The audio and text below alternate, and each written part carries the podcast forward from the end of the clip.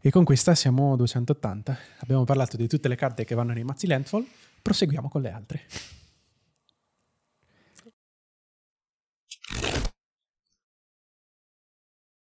Oggi parliamo di Commander.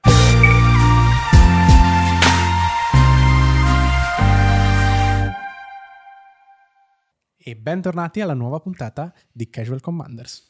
Oggi continuiamo l'analisi delle carte di Zendikar che abbiamo iniziato nella scorsa puntata e questa volta parleremo delle carte una per una.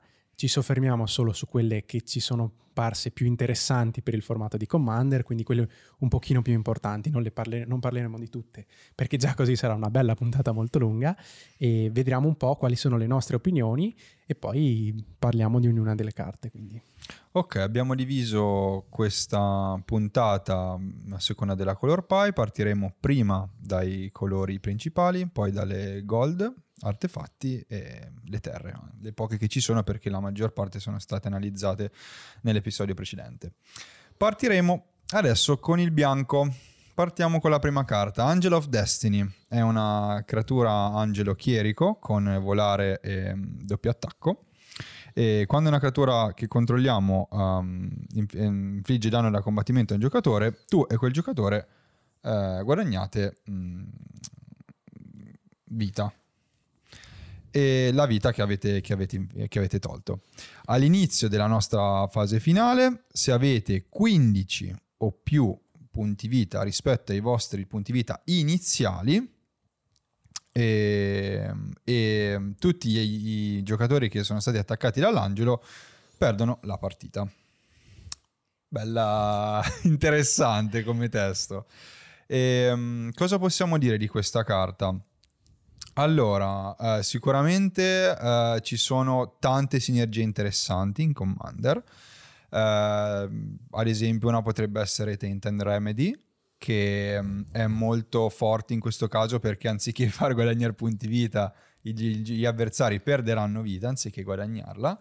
E in alcuni mazzi che magari si concentrano sul life gain, questa carta può essere molto utile per vincere la partita.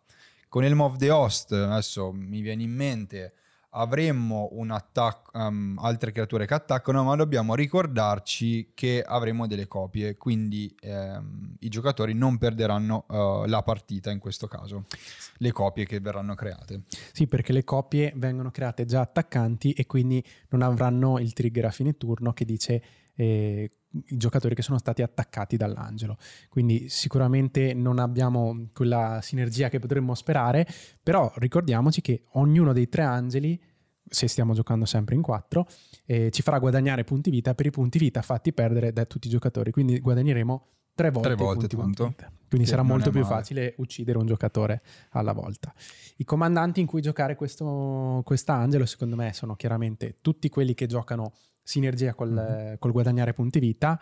Possiamo citare ad esempio vec- la vecchia Trostani, mm-hmm. oppure il nuovo Eliod, anche molto interessante, o Karlov per esempio, o Loro anche che guadagna tanti tanti punti vita, o essendo un angelo, perché no, anche in un, un tribal. esattamente, in un mazzo tribal, contando che spesso gli angeli hanno sinergia col, col guadagnare punti vita. Mm-hmm. Andiamo avanti? Sì. Allora, eh, parliamo di Archon of Emeria, è una creatura Archon 2-3 con costo di due incolori e un bianco a volare e dice tutti i giocatori non possono giocare più di una magia a turno e le terre non base controllate dagli avversari entrano in gioco tappate. Questo è un bel pezzettino stacks, uh-huh. quindi si giocherà secondo me principalmente in mazzi come Grand, Bar- Grand Arbiter Augustin o Gaddock Tick, quindi mazzi che tendono ad usarlo per rallentare un po' la partita e vincere magari con dei pezzettini un po' alla volta, quindi con dei mazzi fair simili ai mazzi da Tentaxes di Modern. Uh-huh. E, um, altrimenti sì, si può giocare in, in sinergia con Lavinia. Lavinia è stampata nell'ultima Ravnica è particolare perché utilizza la combo Knowledge Pool, che è un artefatto che quando entra in gioco esilia le carte dai, dalle cime dei mazzi dei giocatori. E ogni volta che un giocatore lancia una magia, può esilia quella magia che ha lanciato e ehm, può lanciare al suo posto, diciamo, una magia tra quelle esiliate. La cosa forte di Arcon of Emeria è che in quel momento qualsiasi giocatore lancerà una magia, la carta verrà esiliata, ma non potrà mangia- lanciare la seconda magia. Con Lavinia si usa spesso in combo perché Lavinia ehm, impedisce ai giocatori di lanciare le magie senza pagare il costo di mana. Mhm. E, mh, la cosa forte con Arcon e Meria diciamo che impedisce a qualsiasi giocatore, in questo caso, di giocare altre magie. Quindi fermerà completamente la partita se la giochiamo in un momento in cui siamo avanti con, con un board completo e possiamo attaccare gli altri giocatori, gli altri giocatori non possono fare più niente se non utilizzare le carte che hanno in campo.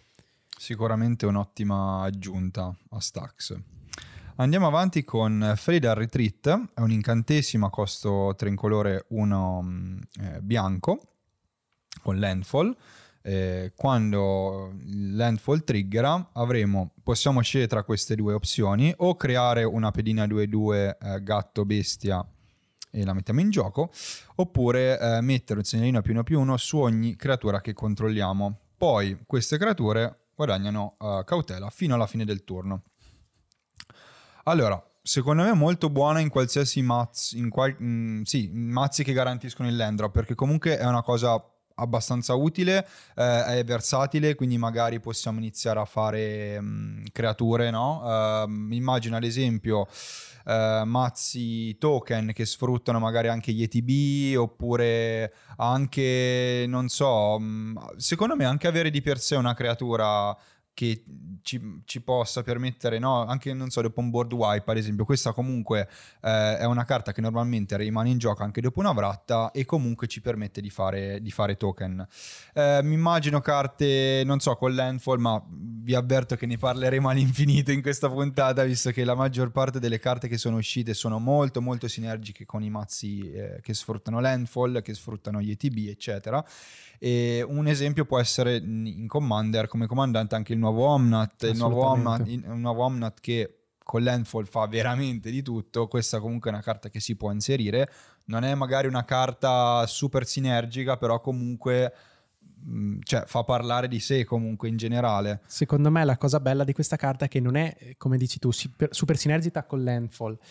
Chiaramente in un mazzo Landfall sfruttiamo al massimo la sua capacità, però è molto forte a prescindere questa carta perché trasforma una terra in una delle due modalità che è molto forte nel senso che abbiamo sempre la scelta se creare body in più, quindi aggiungere creature nostra- sul nostro board, oppure mettere un segnalino su tutte e attaccare con, con cautela. Quindi diciamo, la- la- le permette di essere forte in molteplici situazioni e sempre e solo con una terra. Quindi anche i mazzi che, appunto, che non sfruttano solo le terre eh, la, la vedo molto molto utile. Sì, poi immagino anche, non so, dei tribal, eh, ad esempio Rinnenseri, un tribal gatti può essere interessante.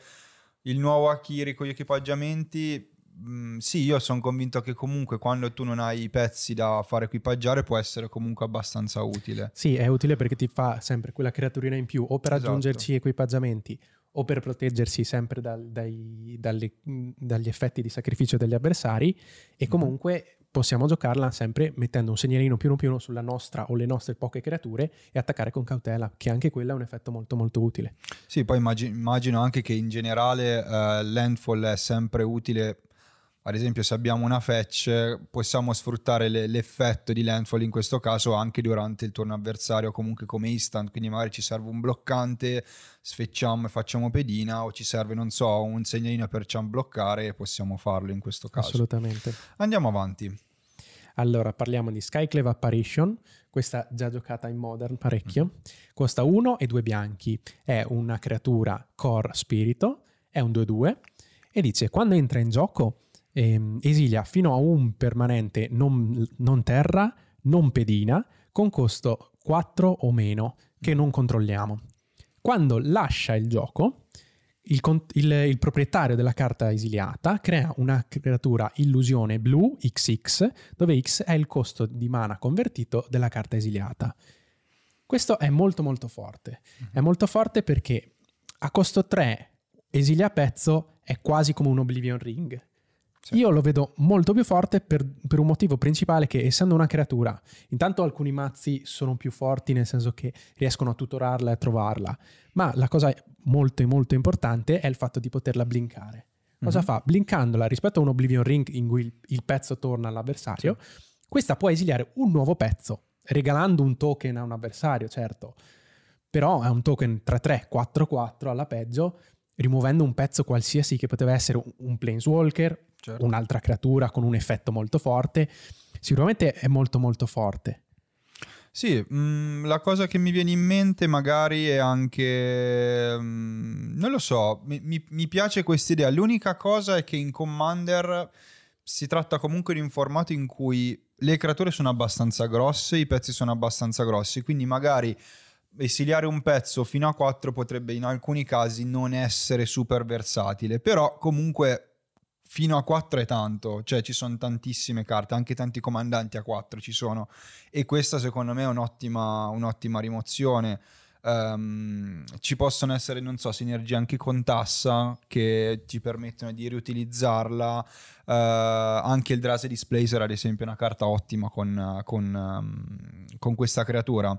Per quanto riguarda invece i comandanti, uh, sì, quelli che sfruttano gli ETB, uh, eh, ad esempio, Yorion, no, um, Yarok ad esempio può essere utile, Brago ad esempio che blinka, molto utile, e anche il nuovo Emiel, che è nu- una delle nuove carte che sono state... Um, in realtà mi verrebbe da dire spoilerate, visto che ancora non siamo riusciti a mettere le mani sulle buste di, di Jumpstart, visto che ci sono stati ritardi. Uh, però ad esempio Emil the Blessed, che è questo mm, unicorno 4-4, ci permette di blinkare una creatura pagando 3 e ogni qualvolta una creatura entra nel campo di battaglia sotto il nostro controllo uh, puoi pagare e mettere un segnino più uno più uno. Però ovviamente l'effetto che ci serve di più in questo caso è il primo che ci permette appunto di far vantaggio e di avere comunque un motore di rimozione che possiamo sfruttare sempre. E quindi questa secondo me è molto buona, sicuramente anche da aggiungere in generale, possiamo tenere sia Oblivion Ring che questa che comunque fanno il loro dovere. Assolutamente. Insomma. Ok, andiamo avanti con un'altra carta che non è del set, giusto? Esatto, questa è una carta un po' particolare perché eh, non abbiamo spiegato nello specifico, però assieme al set con le carte che vengono stampate ne- nelle buste normalmente, sono usciti due mazzi Commander alcune, in questi due mazzi c'erano eh, due o tre carte, se non sbaglio, mm-hmm. che sono stappate solo in quel mazzo. Quindi vedremo due nuovi comandanti e altre due carte, mm-hmm. eh, altre tre forse. Questa è la prima di queste, ne parliamo proprio per completezza, anche se non ci piacciono tutte. esatto. Eh, allora, questa è Trove Warden, costa 2 e 2 bianchi, è un gatto bestia, 3-4, con cautela, e landfall. Dice ogni volta che una terra entra in gioco sotto il nostro controllo possiamo esiliare eh, un permanente bersaglio con costo convertito 3 o meno dal nostro, dal nostro cimitero. Dobbiamo esiliare. Uh-huh. E, ehm, quando il Trove Warden muore, mettiamo tutti i permanenti esiliati eh, da lui con la sua prima abilità in gioco sotto il controllore, sotto il nostro controllo. Uh-huh. Allora, eh, questo è l'effetto di Sun Titan, quindi rianimare un pezzo costo 3 che è molto forte, specialmente nel bianco, in cui a quanto pare nell'ultimo periodo, diciamo, può sfruttare siner- questo tipo di sinergia per rampare, esiliando delle fetchland. Se noi pensiamo possiamo giocare fetchland e triggerare landfall, esiliare un pezzo, eh, sfecciare, mettere la fetchland nel cimitero e esiliare la fetchland stessa. Quindi, diciamo, possiamo creare un motore, diciamo, per ritirarci su le terre dal cimitero. Il problema grosso è che le, la rianimazione avviene solo quando questo Warden muore. E questo è un grosso problema perché se ce lo esiliano, se, muore, se ce lo spaccano in un momento non opportuno, anche semplicemente se ce lo distruggono mentre il trigger per l'esilio è in pila, certo. rimane, rimarremo con il pezzo esiliato senza ottenere niente. Diciamo che anche questo, nonostante abbia landfall, non è un pezzo che va nei mazzi landfall, secondo me. Sì, ma comunque è una carta che va inserita bene, cioè secondo me funziona in pochi mazzi. E appunto, magari il Reanimator, questa cosa che non sia, se fosse stata Live the Battlefield sarebbe stato forse anche troppo forte. Assolutamente. Però in effetti l'attivazione solo sul, sul trigger di morte è, un po' limitante, questo sicuramente. Sì, i, i mazzi Reanimator sicuramente saranno quelli che riescono ad avere il potenziale appieno perché probabilmente hanno già pronto un, Certo. un sac outlet, quindi un modo per sacrificarla in qualsiasi momento, quindi se cercano di esiliarcela o nel momento in cui effettivamente dobbiamo rianimare le Mhm. cose, possiamo sacrificarla al volo, per esempio con un altare di Ashnod o di Phyrexia e, e rianimare tutte le cose. Senza questo tipo di sinergia, secondo me è difficile poterne- poterla sfruttare appieno. Ok, proseguiamo con il blu, adesso questa volta, con una carta che a me è piaciuta tantissimo, che è Charix the Ragging Isle, che è un granchione, un granchio, una creatura gra- granchio leviatano a 0,17 a costo 2 in colore e 2 blu, e dice che eh, le magie giocate dai tuoi avversari che mh, bersagliano a questa creatura costano 2 in più per essere lanciate. Con 3 possiamo dargli più x meno x fino alla fine del turno, dove x è il numero di isole che controlliamo.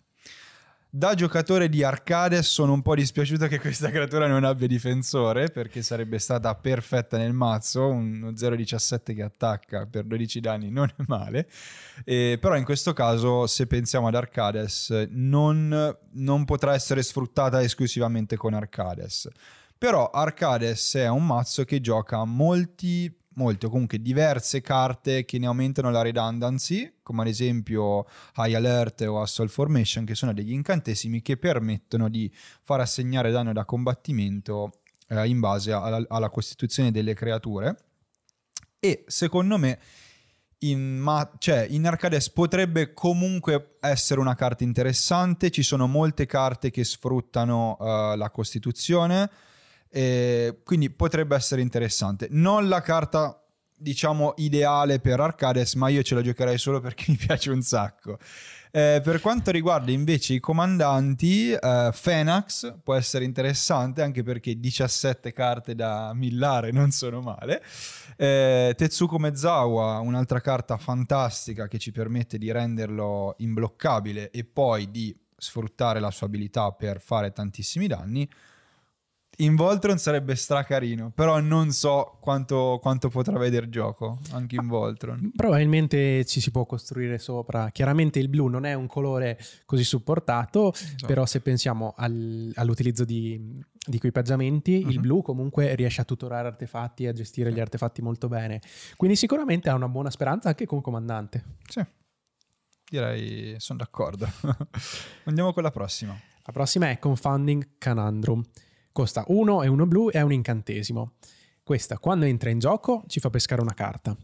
E dice, quando una terra entra in, in gioco sotto il controllo di un avversario, eh, se quel giocatore ha fatto entrare un'altra terra sotto il loro controllo in questo turno, devono riprendere in mano una terra che controllano. Mhm.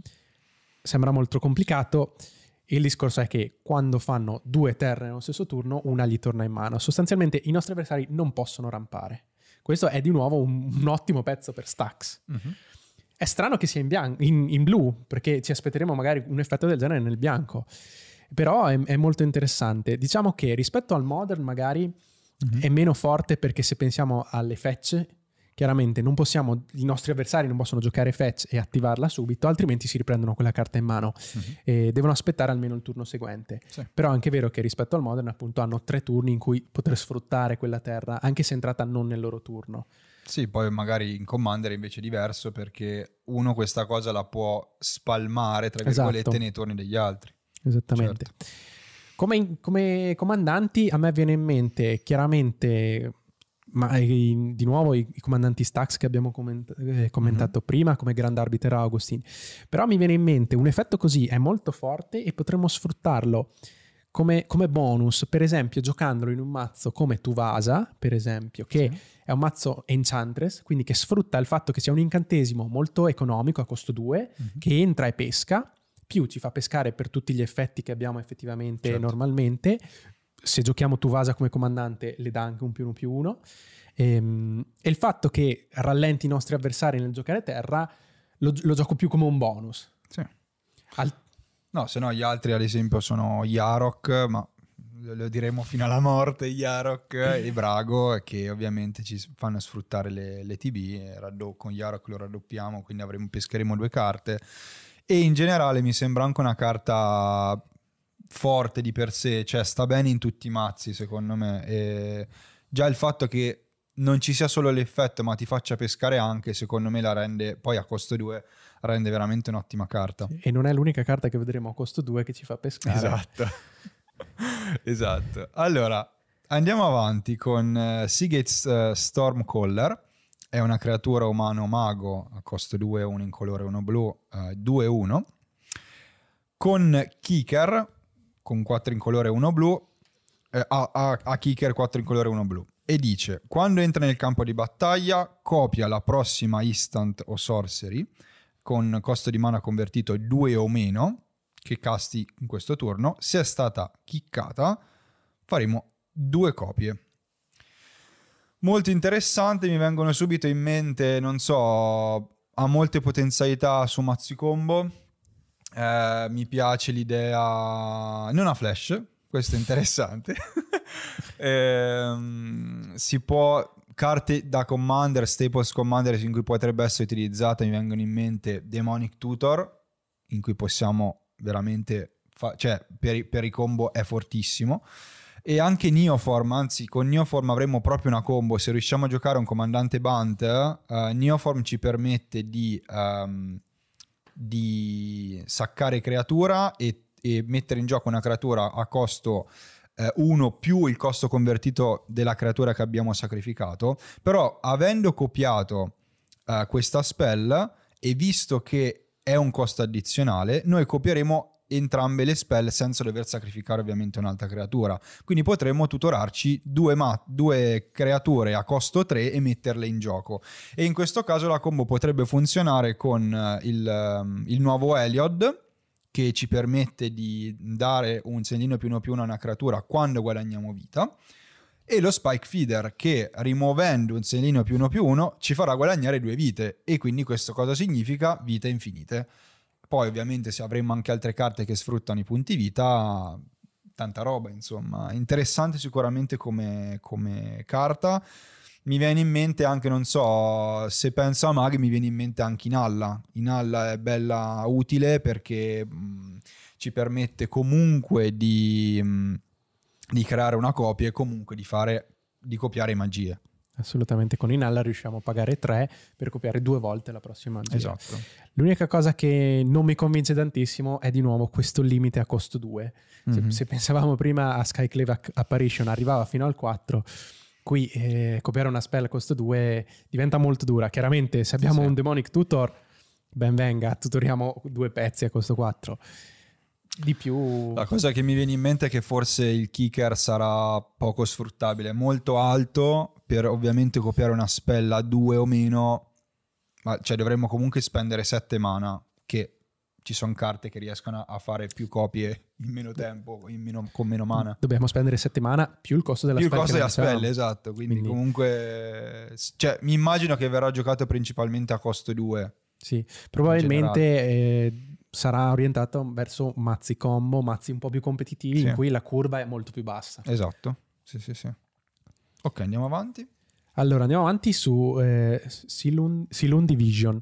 Questa è una te- di quelle terre MDFC, quindi una, da quest- da una, sul retro ci sarà una terra che dà un mana blu ed entra tappata. Uh-huh. Sul davanti invece c'è un istantaneo a costo 2 e 1 blu. Dice semplicemente guardiamo alle prime sei carte del nostro mazzo, della nostra mm, libreria, della nostra... Grimorio. del nostro grimorio, esatto. E poi rivelare un istantaneo o una stregoneria e aggiungerla alla tua mano. Le altre le metti in fondo al mazzo in un ordine casuale. Ehm, allora, abbiamo spiegato come funzionano le, MD, le MDFC mm-hmm. nel, nel, nello scorso video e avevamo parlato del ciclo di quelle rare e di quelle mitiche. Oggi vedremo un pochino quelle non comuni che ci sono sembrate più interessanti giusto per, per, introdurre un attimino. Ehm, questa qua è molto carina perché chiaramente essendo una terra, tutto il discorso che avevamo fatto l'altra esatto. la rende molto molto forte perché in caso di necessità possiamo giocarla tappata, però siamo assicurati di avere l'endrop. Al di là di quello è un buon peschino se pensiamo, guardare sei carte per prendere un istantaneo e una stregoneria è molto molto buono. Lo giocheremo in mazzi che si concentrano appunto su, eh, sul giocare magie, quindi spell matter eh, generalmente, per esempio, o mazzi super control, per esempio il mono blu Baral che cercherà counter fino alla fine dei giorni, Talrand che magari qualche magia non, non, non, counter può anche giocarla a seconda di quanto siamo cattivi o altrimenti tutta la da Izzet partendo sì. dal Parun quindi Niv Mizzet in persona che ci fa pescare ogni volta che lanciamo instant stregoneria oppure Melek che ci fa lanciare istantanea stregoneria dalla cima del mazzo anche quello è molto molto interessante perché se troviamo questa in cima possiamo lanciarla e copiarla altrimenti anche Liz, eh, Lizmagus ehm, scusa, Mizix, Mizix of Dates Magus. Of Dates Magus esatto. Eh, lei in quel caso ci sconta le magie pari alla nostra esperienza e comunque sia, in quel caso è comunque una carta che ha la doppia valenza di terra e di magia in un mazzo a cui ci interessa, diciamo. Mm-hmm. Ok, andiamo avanti con uh, Thieving Skydiver. Uh, cosa dice? Allora, una creatura tritone farabutto 2-1 a costo un incolore e uno blu con potenziamento X, kicker X, e a volare e eh, quando entra nel campo di battaglia, se è stato kickato, prendiamo il controllo di un uh, artefatto bersaglio con costo di mana convertito X o meno. Se quell'artefatto è un equipaggiamento, lo attacchiamo direttamente a questa creatura. Allora, mi viene in mente subito che rubare Soldering fa sempre comodo. e ricordiamoci anche che è X o meno, quindi ci permette anche di rubare pezzi a zero. Sì, però non possiamo pagarla a zero. Non possiamo caso. pagarla a zero, ovvio. Eh, non può essere X, non può essere zero. C'è scritto anche nella carta. Eh, però, ad esempio, non so, anche un mana crypt non è male in questo caso. Eh, in, non so, ultimamente si stanno giocando anche mazzi con equipaggiamenti mm-hmm. e mhm. devo dire che in questo caso anche rubare, il, far rimanere scalzi i comandanti avversari eh, rubando gli, gli, stivali secondo me è una buona cosa e, non so, comandanti cui si, con cui si potrebbero, comandanti si giocare inizierei a parlare di Yuriko dato che non l'abbiamo ancora nominata in questa puntata esatto e tornerà sicuramente. E, però Yuriko sì è molto buona perché è comunque un pezzo evasivo perché costa 2 per un 2-1 volante, quindi noi a turno 2 possiamo sì. giocare questa e il turno 3 già attaccare, e, attaccare con lei no, non bloccata e giocare Yuriko. Sì.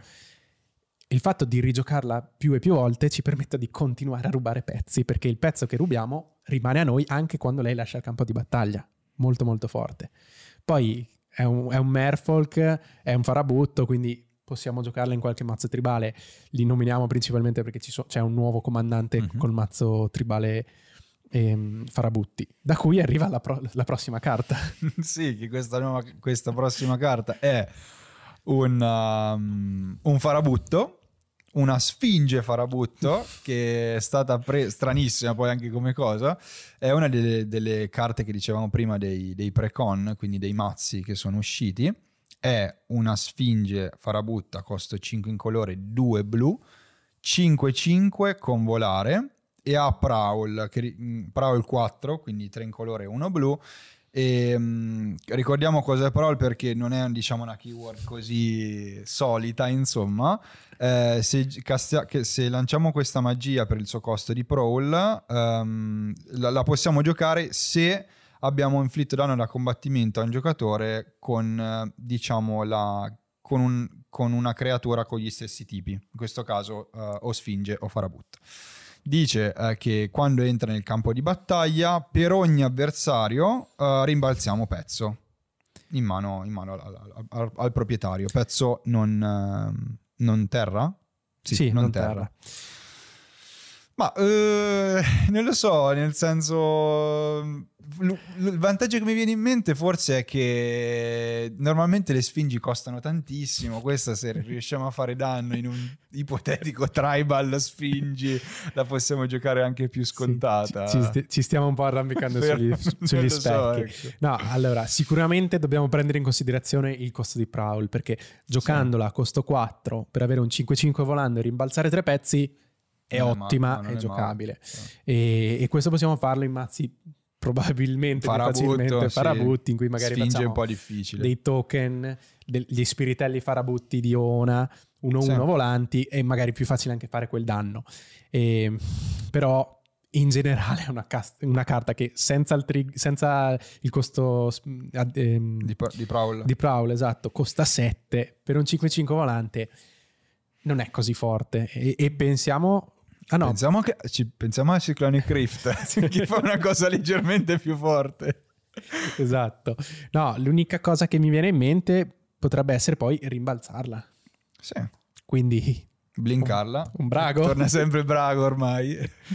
però in Però quel sì. caso non abbiamo la sinergia per giocarla a costo 4 quindi avere un pezzo costo 7 per rimbalzare per rimbalzare tre pezzi inizia a essere già molto costoso Però se riusciamo, a, come dici te, a trovare un motore di, di Blink, magari in quel caso sì, potrebbe essere interessante. Ok, andiamo al prossimo colore, nero. Allora, iniziamo con Bloodshift Thirst. È una stregoneria a costo 1. Ci dice eh, distruggi una creatura o un planeswalker a costo di- di mana convertito 2 o meno. Però possiamo potenziarla, quindi a costo di kicker di 2 e 1 nero, quindi in totale costo 4, per distruggere un- una creatura o un planeswalker qualsiasi, quindi senza, senza avere più la restrizione di costo. Questo è eh, un ottimo removal in standard, Sì. direi, e in limited anche. Sì. E in Commander non la vedo così ottimale. Mhm. Dobbiamo pensare che a costo 1 rimuovere un pezzo è molto molto buono, però la limitazione di costo 2 o meno vuol dire che Planeswalker prenderemo Tibalt e, e, e Wrenn Six, che, che- Sì. che avrebbe anche il suo perché. E al di là di questo, esatto, Tibalt non ci sprecheremo nemmeno a usarla. E al di là di questi Planeswalker non, non- non riusciamo a prendere niente, dobbiamo andare a prendere il costo potenziato che è 4. Allora, in un, in un- in un meta magari di nuovo molto competitivo, in cui ci sono tante creature piccole, Sì. in cui è importante fare un removal a costo 1 nei primi turni, può essere buona. In un meta, secondo me, normale, casual, eh, su- mettiamo sulla potenza sul 7-8 anche tranquillamente, credo che non valga la pena perché la maggior parte delle volte dovremo andare a pagare un costo di potenziamento di 3, quindi farla costare 4. A quel punto ci conviene un Heroes Downfall, per esempio, che a costo 3 siamo sempre sicuri di poter distruggere sia creatura che Planeswalker. Sì, sì, sì, no, assolutamente. Poi ricordiamoci anche che Sorcery, che vabbè, ok, è a costo 1, se fosse stato instant sarebbe stato anche forte. Ehm, però appunto in un, uh, in un formato come Commander in cui comunque le creature sono grosse, in cui fortunatamente è un formato in cui riusciamo a giocare creature di questo tipo, sì, ci sono carte assolutamente molto più performanti, però mi immagino, non so, in un archetipo super controlloso è comunque una carta in più da aggiungere, questo senz'altro. Ok, andiamo avanti con eh, Drana The Last Blood Chief. È una creatura leggendaria, vampiro chierico a 4-4 con volare, a costo 3 incolore e 2 nere, e dice che quando attacca l'avversario, eh, l'avversario che stiamo attaccando sceglie una creatura non leggendaria che possediamo nel nostro cimitero e possiamo farla ritornare nel campo di battaglia con un segnalino più uno più uno su di essa e questa creatura in aggiunta è anche un vampiro.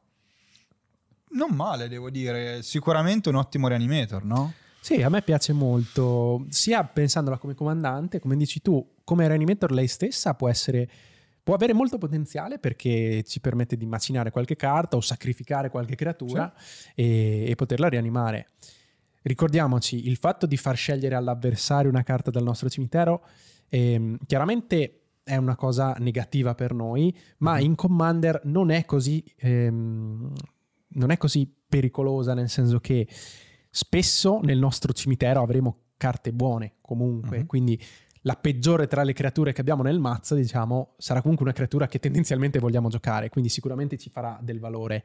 E in più, il Commander rispetto agli altri formati ha quelle- quella cosa che è la politica, per cui possiamo attaccare un giocatore e chiedergli una creatura specifica se anche a lui può portare del beneficio. Sì, no, interessante. Su questa, questa cosa non avevo pensato, in effetti. Ehm, non so, adesso altri comandanti mi viene in mente Tasicur, che più che per la sua seconda abilità, eh, mi, mi, immagino castarlo con Delve, mettere le carte su, dentro al cimitero e poi poterle tirare su con lei non è male. Sì, in quel eh, caso ci permette di saltare la, la scelta dell'avversario esatto. con Delve esiliamo le carte es- che non vogliamo. Sì, inteso, inteso quello ovviamente. Cioè, sì, sì. possiamo anche ad esempio usare prima, mm, non so, un, un, una qualche carta che ci faccia riempire un po' il cimitero e poi con Delve eliminiamo le esatto. carte che non ci servono, ad esempio per costringere l'avversario a limitarlo solo a quella creatura che è rimasta nel nostro mm. cimitero. Quindi sicuramente il, il lord delle banane potrebbe essere interessante. Poi chiaramente ricordiamo anche il fatto di trasformarle in vampiri potrebbe farci giocare anche con il tribal vampiri ovviamente.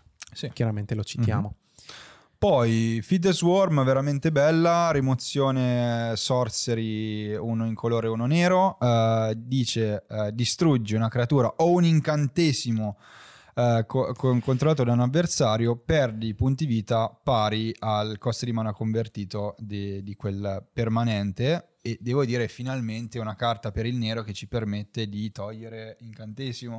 La gente si sta già stracciando le vesti su questa carta. No, abbiamo qui, qualcuno potrebbe dire una rottura del, della color pie, quindi del bilanciamento tra i colori. Uh-huh. In realtà è una cosa a cui RD, quindi la parte di design di Magic, stava già lavorando da tempo. Uh-huh. L'avevamo visto in Teros con Farikas Libation, che è un, un, un, istantaneo in quel caso, che fa sacrificare a un avversario un incantesimo o una creatura, a nostra scelta, tra, il tipo. E però non era ancora abbastanza. Questo ci permette di dire quell'incantesimo lì non lo voglio e lo, sacrif- e lo, facciamo, lo facciamo, distruggere. E, ehm, il downside in questo caso è perdere la vita. Che in Commander però, sì. Assolutamente sorvolabile, normalmente partendo da 40 punti vita, anche 5 punti vita per togliere un incantesimo molto molto forte, tipo un Catars Crusade mi viene in mente, lo facciamo ben volentieri. Sì, e, e poi comunque ti permette anche di giocarlo in mazzi mono nero che solitamente non hanno tutte quelle risposte che hanno mazzi con più colori, anzi spesso uno tende anche a non giocare certi mazzi eh, monocolore proprio perché dice cavolo magari mi mancano quella risposta in più e in questo caso la risposta c'è e appunto si chiama Feed the Swarm. Esatto, quindi in tutti i mazzi mononeri adesso lo vedremo. esatto. Andiamo avanti, questa è Lithoform Blight, questa è un'aura incantesimo che scende con uno generico ed un nero incanta una terra, quando entra in gioco pesca una carta, quindi già rimpiazza se stessa, e dice la, la terra incantata perde tutti i tipi e tutte le abilità. Invece guadagna, tappa, aggiungi un mana in colore, oppure tappa, paga un punto vita, aggiungi un mana di qualsiasi colore. Uh-huh. Questa è una carta molto particolare perché a primo, di primo avviso potrebbe sembrare per fissare il mana il che è molto buono in un mazzo magari che non gioca al verde ma ha due o tre colori, mi viene in mente un Esper, uh-huh. potrebbe aiutarci molto. E, per esempio Zur, The Enchantress, mm, giusto. E, ehm, che gioca incantesimi e quindi sfrutta la sua abilità sì. e ci fixa il mana. La cosa molto molto forte però è che possiamo anche annullare completamente la terra di un avversario. Beh, immagino, non so, una culla di Gea o Cabal Coffers o qualsiasi altra carta che crei problemi, magari non Urbor perché tanto se giochiamo in nero ci servirà, eh, però credo che mh, mm, si giocherà principalmente per, per, questo motivo qui, cioè per contrastare quelle che sono eh, delle sinergie che spesso e volentieri sono troppo forti e che dobbiamo contrastare in ogni modo. Non so, comandanti, mh, mm, cosa ci potrebbe essere? Appunto, oltre a Zur, sempre seguendo l'esempio degli incantesimi, Daxos il risvegliato, mm-hmm. che può prendere sinergia dal fatto che sia un incantesimo. Altrimenti anche Alela, che è molto buono. Poi ricordiamoci che possiamo giocarla anche nel momento in cui noi non abbiamo nessuna terra da distruggere e semplicemente ci farà pescare carta. Una, una tech molto interessante è giocarla in Billis perché uh-huh. non ci fixerà il mana perché siamo in mono nero, però possiamo metterla su una terra la, e pagare il punto vita ogni volta e pescare una carta. Beh, tanta roba. e, ok, andiamo avanti con Malakir Rebirth.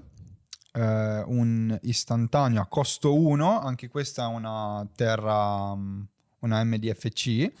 Uh, sì, è sempre difficile ricordarsi tutti gli acronimi ultimamente. È un istantaneo a costo 1 e dietro è una terra che entra tappata nera, e, cioè che attinge mana nero. Ci dice scegli una creatura bersaglio, perdi due punti vita e fino alla fine del turno quella creatura guadagna quando questa creatura eh, muore, farla ritornare nel campo di battaglia in, in mano al proprio controllore. E cosa molto molto interessante anche perché questo ci permette di proteggere il nostro comandante, ad esempio, ha tantissime sinergie con Sacrifice, poter no, uh, se c'è una carta particolarmente efficace che triggera quando viene messa in un cimi- viene, mm, quando muore, eh, sicuramente un effetto molto molto utile.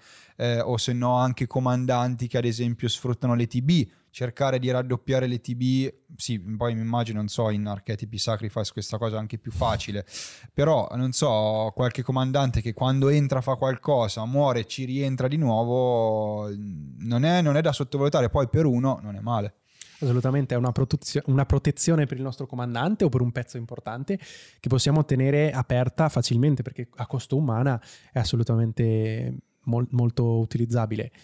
Mi viene in mente, potremmo utilizzarla su comandanti come Gonti, che oltre mm. a, eh, a, a, tornare in vita ci fa un nuovo, un nuovo trigger di entrata, possiamo c- prendere una carta di nuovo dal mazzo dell'avversario.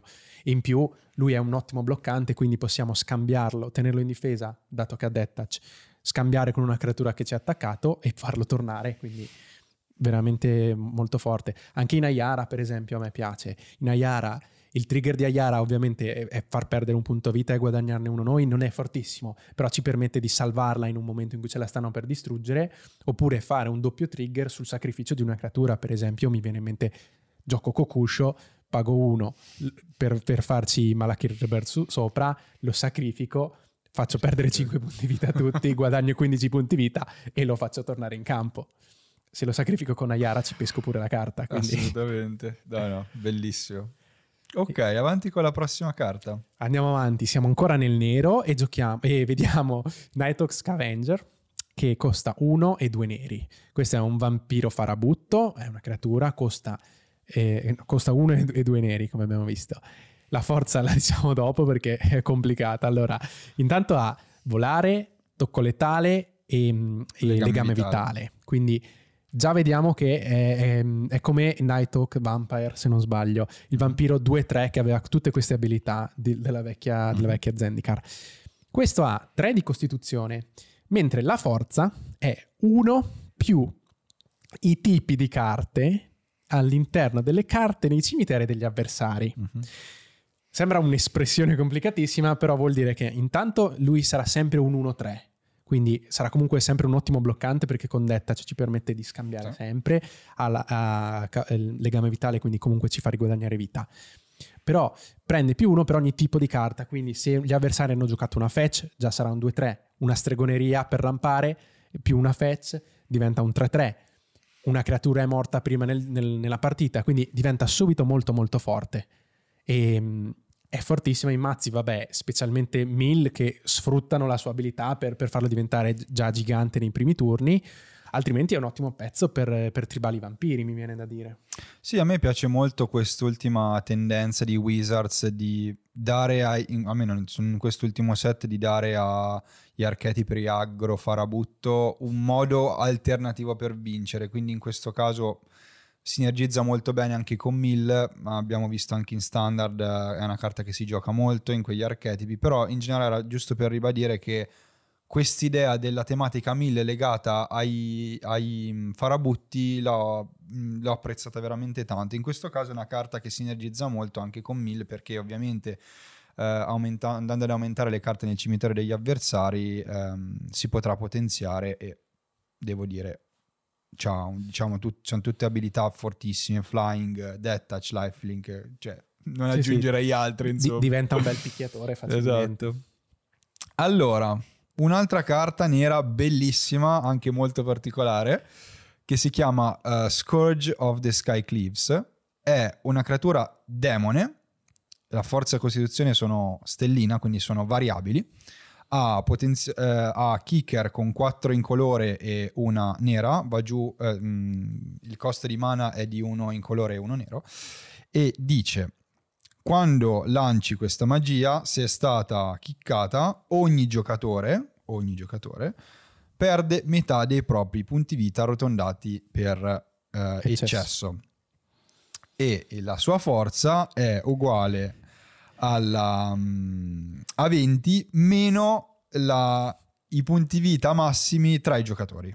Chi ha, chi ha i punti vita più alti. Quindi in Commander uno direbbe va bene, eh, non si cioè morirebbe subito perché ovviamente anche se tu lo vai a utilizzare subito, sì, eh, muore subito, 20 meno 20 fa 0 e quindi ok.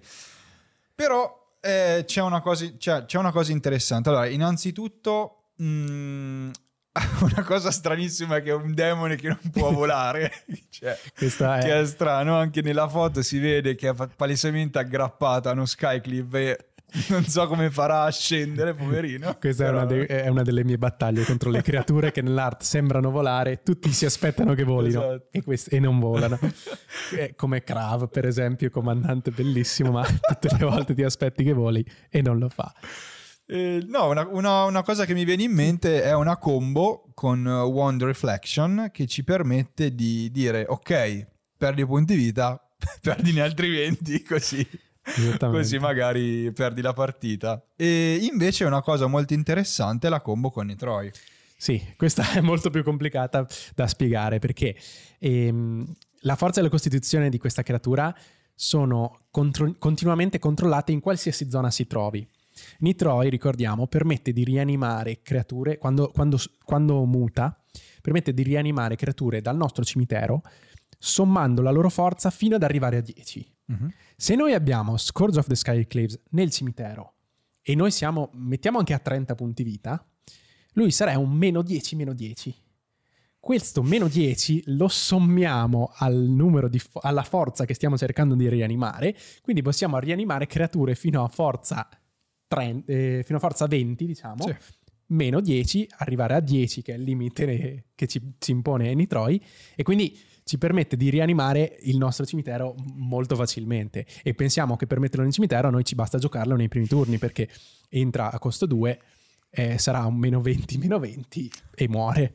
Quindi con Netroi ci permette un turno esplosivo in cui rianimiamo l'intero cimitero. Ok, andiamo avanti sempre con il nero. Con il nero troviamo eh, una vratta molto molto interessante. Allora si chiama Shadows Verdict, costa 3 generici e 2 neri. È una stregoneria come quasi tutte le vratte.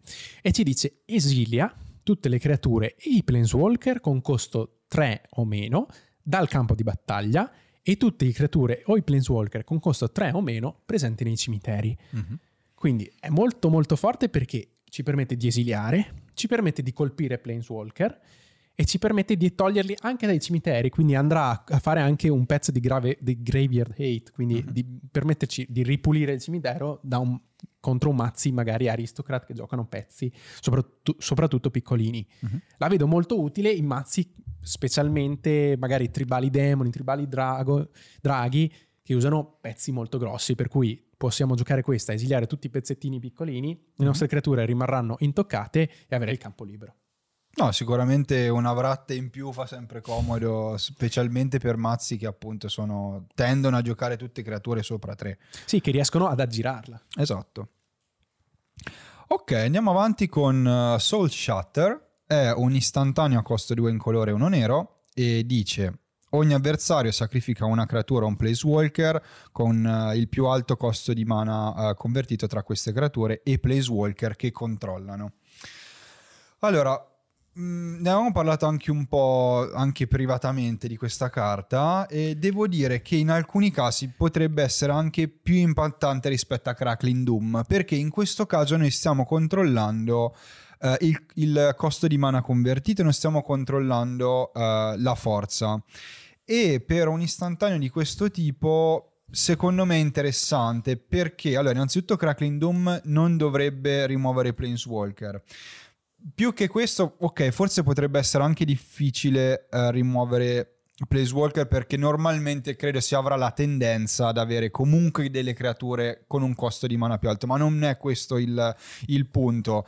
Il punto è che ehm, è una carta che per questo costo di mana fa tanto, secondo me, e metterla nei mazzi giusti è, secondo me, no, neanche i mazzi giusti, secondo me può essere veramente messo ovunque. No, se pensiamo è, un- è uno splendido removal, con- contiamo che è costo 3, e due sono generici, quindi già rispetto a Crackling Doom Sì, stiamo che già risparmiando. Mardu, certo, ovvio. Esattamente, stiamo risparmiando due mana specifici Certo. e possiamo giocarla in più mazzi.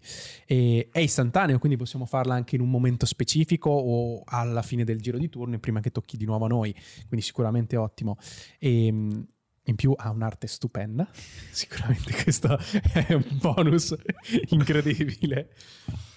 Eh, sì, beh, sì, è bella, una bella arte. Poi io, io e Egao siamo sempre abbastanza discordanti da un, punto di, da un punto di vista della gradevolezza di un'arte, però su Sì, questo sì. potremmo fare anche un podcast a parte. Sicuramente questo aspetto moderno a me piace di più. Sì, sì, no, te. sicuramente una bella carta, sia come, come appunto effetto, sia anche visivamente. Sì, comunque se pensiamo farà comunque spesso un 3x1, questa è la cosa importante, anche se non andiamo a colpire costi molto molto alti, Comunque fa vantaggio. comunque fa un, fa un ottimo vantaggio. Tra l'altro mi veniva in mente mentre parlavi che rispetto, rispetto a Crackling, Crackling Doom, Mhm. questa contro Arcades è molto più forte.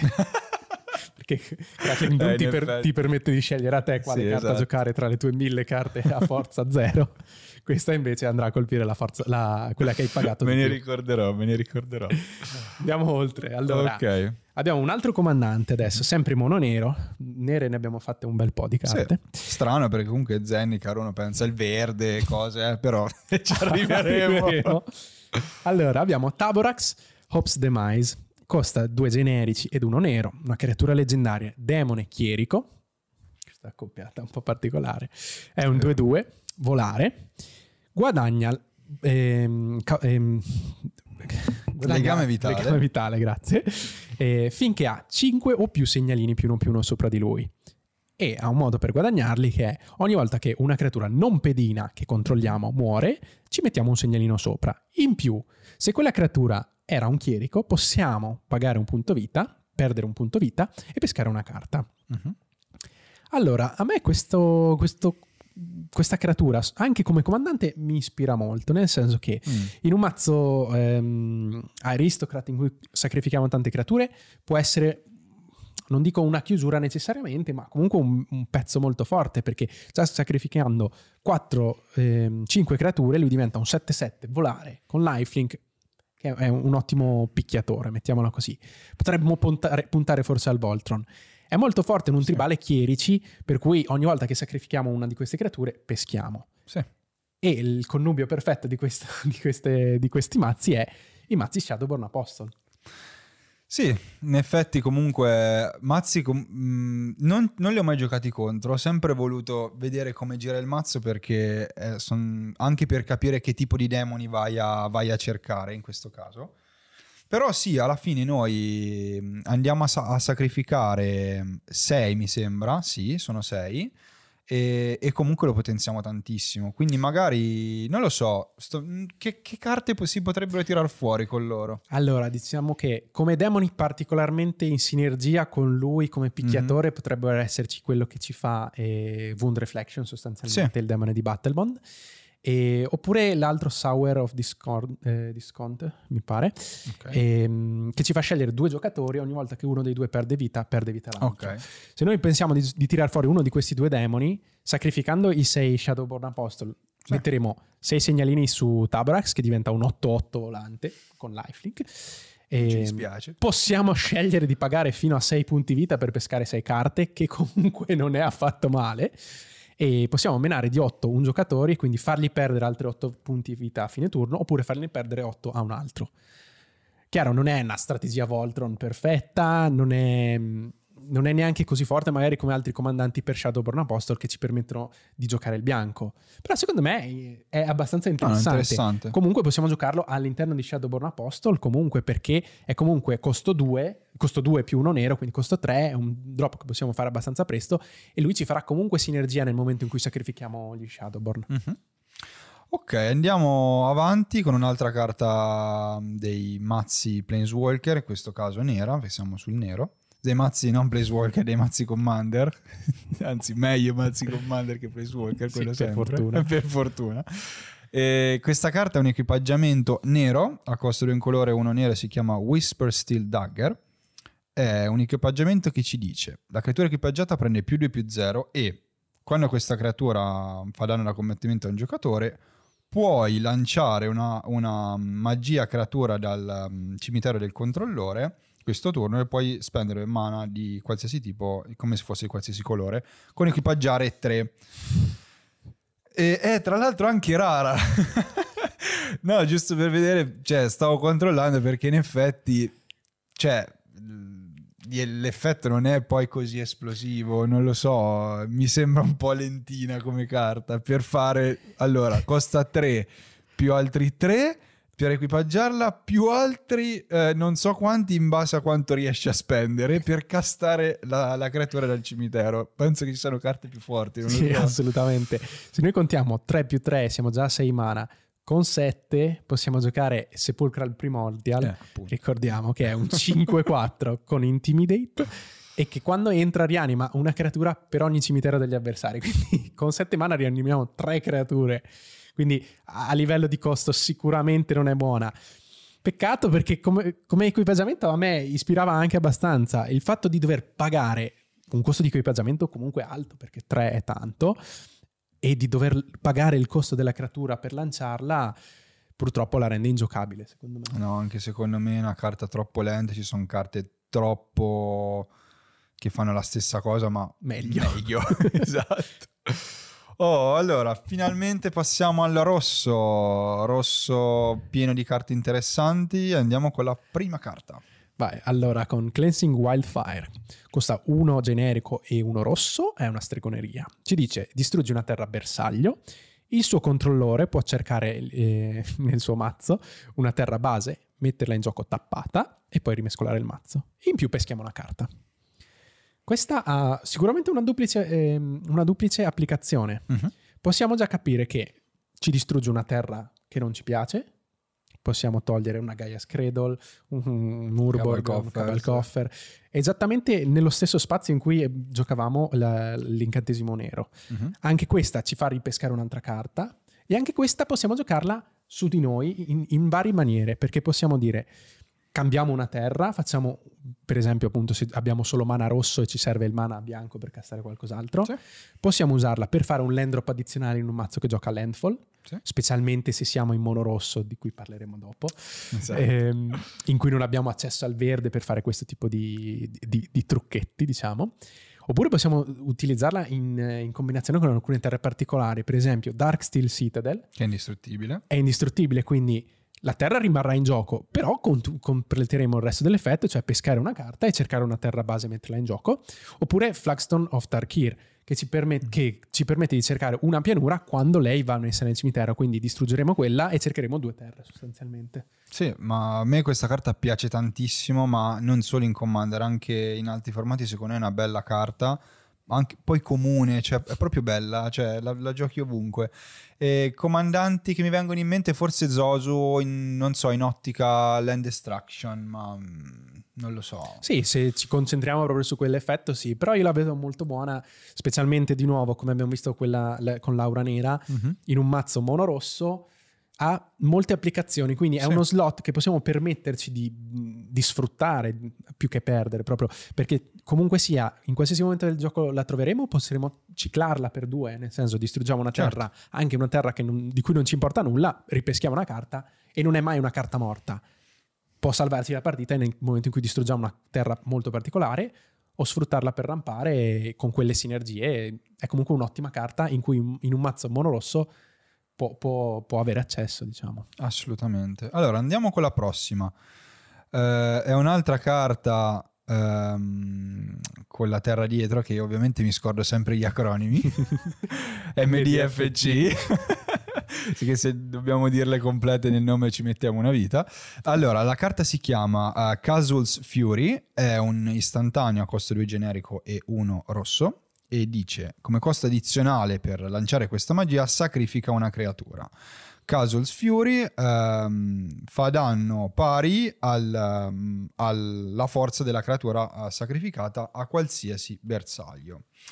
Allora, secondo me è una carta, mi viene in mente subito Fling, perché comunque è una carta pressoché identica. In questo caso, però, ricordiamo che nonostante Fling costi uno in meno, abbiamo una terra dietro che l'abbiamo detto fino all'estremo, ma eh, avere una terra dietro è un vantaggio da non poco, insomma, è proprio una cosa che dobbiamo sempre considerare anche in Commander quando avere sempre un land drop è eh, utile. Specialmente quando siamo magari, non so, in mana screw, non riusciamo ad aver terre, è utilissimo, ma non solo in Commander. E, ehm, è interessante perché, è un, ad esempio, lo possiamo giocare, non so, in risposta a una rimozione. Uno dice, ok, ti distruggo questa, e ti dice, no, ok, io prima te la, la sacrifico e ti faccio i danni. Quindi può essere eh, utile. Eh, non so, comandanti che possono sfruttare questa cosa. Uh, Prosh, ad esempio. Prosh contando che può avere una forza molto molto alta in un turno solo. Se noi lo, giochiamo Prosh, sacrifichiamo tutti i suoi coboldi, magari abbiamo giù anche eh, il, il, dio incantesimo rosso-verde. Xenagos, sì. uh-huh. che gli, gli, raddoppia la forza, attacchiamo un giocatore, lo uccidiamo di danni dei commander e poi già che ci siamo, pam, lo lanciamo contro un altro giocatore. Sicuramente può essere un, un'ottima mossa. Anche il fatto che sia sacrificio, sacrificarlo appunto può essere buona sia in Prosh che abbiamo già degli altri trigger magari o Corvold o altri certo. mazzi che sfruttano l'archetipo del sacrificio uh-huh. altrimenti Brian, Brian Stoutarm è un giocatore è un comandante che gioca proprio sul, sulla tematica del finger quindi, quindi, più di redundancy esattamente uh-huh. può, in, in, quel, in, quel, caso possiamo già pensare di sostituirla a una terra certo. e usarlo in, in quel caso al contrario se ci serve proprio quell'effetto sfruttarla altrimenti anche eh, gioca- eh, comandanti come Yasova, Yasova Dragonclaw che ci permette di rubare un pezzo a turno. Se certo. noi rubiamo un pezzo, lo usiamo per attaccare tutto quello che ci serve, poi lo possiamo lanciare contro qualcun altro. Abbiamo fatto anche una rimozione all'avversario. Ok. Andiamo avanti con forse la mia carta preferita del set in assoluto, che è l'Elin Tyrant. È un drago 4-4 con volare a costo 2 in colore e 2 verdi e ci dice che non perdiamo il mana, il mana rosso non speso in, nelle, fasi di, nelle, nelle, fasi finali, quindi ecco, ci fa un po' da Omnat, uh, da, da Omnat Grull, da, eh, da Omnat verde. Sì, da Omnat eh, verde, esatto. Però per il rosso. Altrimenti Xena, eh, no, Xena cosa? Eh, Crewfix. Crewfix, esattamente. Eh, però penso sia la prima volta che lo vediamo su una creatura rossa e in più cosa ci dice? Che quando muore possiamo uh, pagare un qualsiasi ammontare di, di, mana rosso, quando lo fate uh, facciamo tanti danni quanto abbiamo speso a un qualsiasi bersaglio. Veramente una carta splendida, secondo me. Sto cercando in tutti i modi anche di giocarla in standard perché secondo me è una carta bellissima e la, la, prima carta che mi viene in mente in sinergia pazzesca, secondo me, è Braid of Fire, che con, con, con uh, Cumulative Upkeep ci permette di aggiungere mana rosso, che non verrà esaurito, quindi inizieremo a fare un sacco di mana.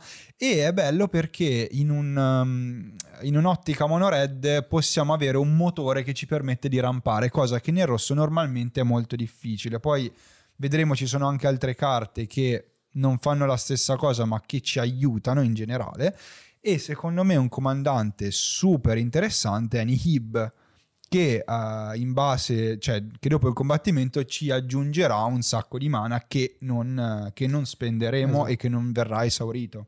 Possiamo portarcelo per il turno seguente e fare effetti sempre più devastanti. Neheb, tra l'altro, si gioca magari spesso con delle, degli effetti tipo ehm, il Rolling Earthquake o. Earthquake mm-hmm. normali che fanno danni esatto. magari a tutti i giocatori, quindi più mana abbiamo messo da parte, più danno facciamo, poi quel danno, quel danno ci torna a trasformarsi in, in mana. mana, quindi sicuramente molto molto forte. Andiamo avanti con Magmatic Channeler. Questo è un mago umano che costa un mana generico ed un mana rosso, è un 1-3. Dice che a, se abbiamo 4 o più istantanei e o stregonerie nel nostro cimitero, prende più 3 più 1, quindi diventa un 4-4. Mm-hmm. E l'abilità più interessante per Commander probabilmente è il fatto di tappare, scartare una carta, ci permette di esiliare le prime due carte del nostro mazzo, sceglierne una e fino a fine turno possiamo giocare quella carta. Giocare vuol dire che se è una terra possiamo metterla in campo, se è il nostro turno, e altrimenti dobbiamo comunque pagarne il, mana co- il, mana, eh, il costo di mana. È carino, non è così performante secondo me in Commander, può essere interessante perché comunque magari specialmente nel mono rosso ci permette di fare vantaggio carte scartando magari o una terra che non ci serve oppure perché no, un pezzo che poi noi vogliamo rianimare e guardare due carte, sceglierne una e giocarla in questo turno. Secondo me può darci un, po', un po' di vantaggio e magari appunto nei mazzi che sfruttano il discard può essere più utile però non mi sembra così. Forse magari in altri formati è una carta abbastanza veloce, anche in generale nel rosso avere la possibilità di esiliare e giocare è una cosa che si usa, in questo caso ne esiliamo due, quindi comunque non è male come cosa, però forse potrebbe splendere in formati diversi da Commander, secondo me. E, però è comunque una carta che fa vantaggio carte, quindi sicuramente può essere esatto, è stato giusto, giusto citarla. Andiamo con un'altra super carta, secondo me, che è Moraug Fury of Akum. È una creatura leggendaria, Minotauro guerriero 6-6, costo 4 in colore e 2 rossa, e dice ogni creatura che controlli prende più 1 più 0 per, eh, mm, per ogni volta che ha attaccato. Per ogni volta che ha attaccato questo turno, ma la cosa secondo me più assurda è che con Landfall ehm, ci permetterà di avere una fase di combattimento addizionale dopo eh, questa fase se siamo nella main phase. Wow! eh, questa credo sia la mia preferita del set. È, è splendido, è così così elegante, gioco una terra, ti attacco due volte. eh, meravigliosa. Bisogna stare attenti, ricordiamoci che questo trigger è un po' particolare perché funziona solo se siamo nella nostra mm, fase principale. Mm-hmm. Quindi non possiamo fare trick interessanti tipo spada dell'animista, attacco, fa, cerco una terra, la metto in gioco, faccio un'altra combat. E dobbiamo anche ricordare questa cosa un po' particolare che molte persone al pre-release o, o, o sui primi eventi su Arena si perdeva, che ehm, il trigger entra in pila, ci fa una nuova combat addizionale dopo la fase in cui siamo. Quindi se siamo nella prima main phase avremo prima la fase addizionale. La sua abilità ci fa stappare le creature nella fase addizionale, quindi se noi facciamo terra nella prima fase, nella prima fase principale avremo prima la fase, la, la fase di combat addizionale in cui stappiamo le nostre creature, però sono già stappate, uh-huh. attacchiamo, andiamo nella fase principale reale, ma non stappiamo. Quindi ricordatevi di attaccare prima e fare l'end, drop nella seconda fase, mm-hmm. sostanzialmente. Detto questo, meravigliosa, meravigliosa.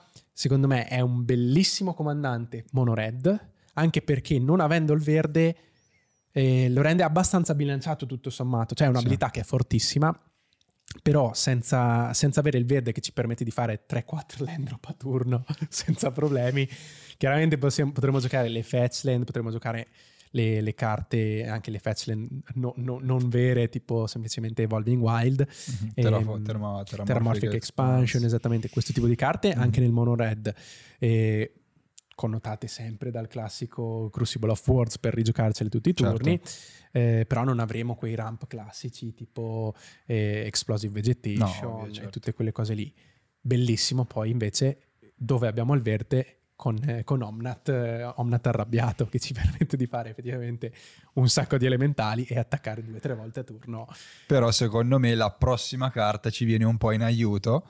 Che, perché appunto stiamo parlando proprio di non riuscire a fare troppi, le, troppi land drop addizionali, ma in questo caso la prossima carta che è Nahiri, Nahiri's Lithoforming è una sorcery a costo X e 2 ehm, rossi che ci dice sacrifica X terre, per ogni terra sacrificata in questo modo pesca una carta. Puoi giocare X terre addizionali questo turno e le terre che, che entrano nel campo di battaglia questo turno entrano tappate. Che ovviamente con, eh, con, la, con, la, carta che abbiamo detto prima, che era Morog, è fortissima se ci pensiamo bene. Soprattutto anche perché se giochiamo mono rosso non abbiamo carte come Scape Shift che potre- potrebbero aiutare, ma in questo caso forse eh, quasi più forte. Allora, diciamo che più forte di Scapeshift eh, la vedo dura. La cosa che mi, mi, dà proprio fastidio rispetto a Scapeshift è che in questo caso dobbiamo pagare X per ogni, cioè un, un, mana per ogni terra che vogliamo sacrificare. Mentre Scapeshift costa quello e poi possiamo decidere. Esattamente, se noi poniamo il caso di avere 10 terre, mm-hmm con Nairis Lithoforming dobbiamo pagare 2 mana più 8 e sacrificare 8 terre, pescare 8 carte e poi sperare di beccare terre. Uh-huh. Possiamo aggirare questo fatto giocando crogio- avendo Crogiolo dei mondi in gioco, per cui rigiocare le stesse. E in quel caso, ok, abbiamo pescato 8 carte anche, e, ehm, però abbiamo speso 10 mana per pescare 8 carte e fare 8 land, land drop. Con Scapeshift, se noi pensiamo, paghiamo 4, i, sempre ponendo di avere 10 terre in gioco, 6 mana li possiamo utilizzare per qualcosa prima o dopo, possiamo anche ehm, fare, t- attingere il mana prima e sacrificare tutte e 10 le terre, quindi non perdiamo neanche quelle due che ci, ci, servono per il costo della magia e, e rigiocare 10 terre e, scegliercene perché Scapeshift ci permette di cercare il mazzo e scegliere esatto. quello che vogliamo. Quello è un gran vantaggio, ovviamente. Ovviamente, però stiamo comparando due carte che sono una, una carta verde fatta apposta per cercarsi terra, esatto. questa è una carta che sfruttiamo appunto specialmente in questo tipo di mazzi che sono un mono rosso, direi. Sì, non so, altri mazzi che mi vengono in mente potrebbero essere Corvold, che comunque, cioè, se, se, stiamo sacrificando comunque Corvold è una carta, anche un comandante che arriva ad avere comunque una forza esplosiva, quindi... Sì, e, e, pescheremo il doppio di carte. In Esattamente, caso. in quel caso mh, mm, ce lo vedo abbastanza bene. Non so in Wingrace, che comunque è un mazzo che sfrutta molto le terre, vero è, stavo pensando che... Non so, te le puoi far ritornare in mano quelle che hai sacrificato, però non so se è una carta così sinergica con la strategia di, di Wingrace. No, io personalmente in Wingrace non, non, la, non la, giocherò non la, e non la giocherei, nel senso che avendo già una scape shift preferisco di gran lunga quel tipo di effetto che è più, più efficace. Certo. Andiamo avanti, dai. Allora, eh, il prossimo Relic Robber, questo è un goblin farabutto, costo 2, un 1 rosso, è un 2-2 rapido e ci dice che quando infligge danno ad un giocatore, quel giocatore crea una pedina ehm, in colore goblin mm-hmm. che è uno 0-1 che dice non, eh, costrutto ehm, che non può bloccare uh-huh. e dice all'inizio del mantenimento perdi un punto vita quindi sostanzialmente mettiamo agli avversari a cui facciamo danno un piccolo, un piccolo tesoro che si deve tenere lì e tutti i turni gli farà danno non è fortissima questa carta, lo ammetto già da subito, però io volevo metterla perché mi piace tantissimo come meccanica. A livello di gioco in Commander sicuramente può fare sinergia con carte che gli danno doppio attacco, per cui farà il trigger due volte quando colpisce un giocatore, oppure in quel tipo di mazzi che sono un po' group slug o un po', mm. mh, o un po specifici magari tipo Granzo, mi viene sì. in mente, che farà, eh, utilizzerà la meccanica di God, quindi di far attaccare le, le creature degli avversari, quindi permette normalmente di avere una strada più libera a, per questa creatura per attaccare un giocatore, fare danno e aumentare i danni, specialmente poi contando che gli avversari continueranno diciamo, ad attaccarsi Attaccarsi. tra di loro. Diciamo che altrimenti un altro comandante che mi viene in mente è Xancia, che anche quella gioca sul, sul dare Xancia a un altro giocatore e farla attaccare. Diciamo, è un mazzo, sono mazzi un po' particolari, interessanti. Sicuramente non fortissima questa carta, però mi piaceva come, come concetto. Ok, andiamo avanti con uh, Rolling Vortex, che anche qui un, si può definire anche questa una carta da poter giocare in archetipi Group Slug.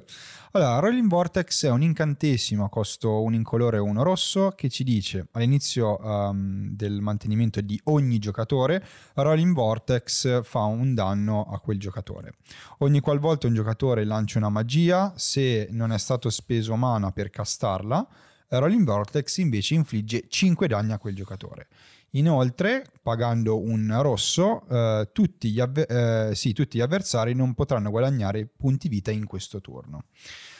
Molto interessante. Eh, allora, un punto vita non è tantissimo, però secondo me in mazzi, ad esempio come Torbrand, che ci permettono di aumentare i danni, potrebbe vedere gioco. Special- io sto pensando anche non so, anche a farsi un mazzo Torbrand um, Group Slug uh, che ha tanta roba che fa così, secondo me può dir la sua come, come, come incantesimo.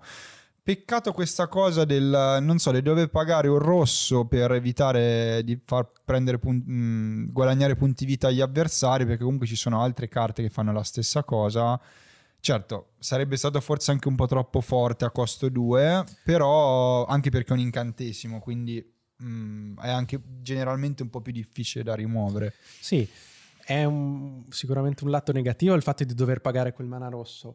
È vero anche che se siamo contro dei mazzi che hanno bisogno, che sfruttano per la loro strategia il guadagnare punti vita, un Sì. mana rosso non è tantissimo Mhm. se pensiamo di doverlo fare magari una volta a turno. Se iniziamo a pensare di dover farlo nel nostro turno, in quello dei nostri avversari, vuol dire 4 mana a turno, che iniziano a essere tanti.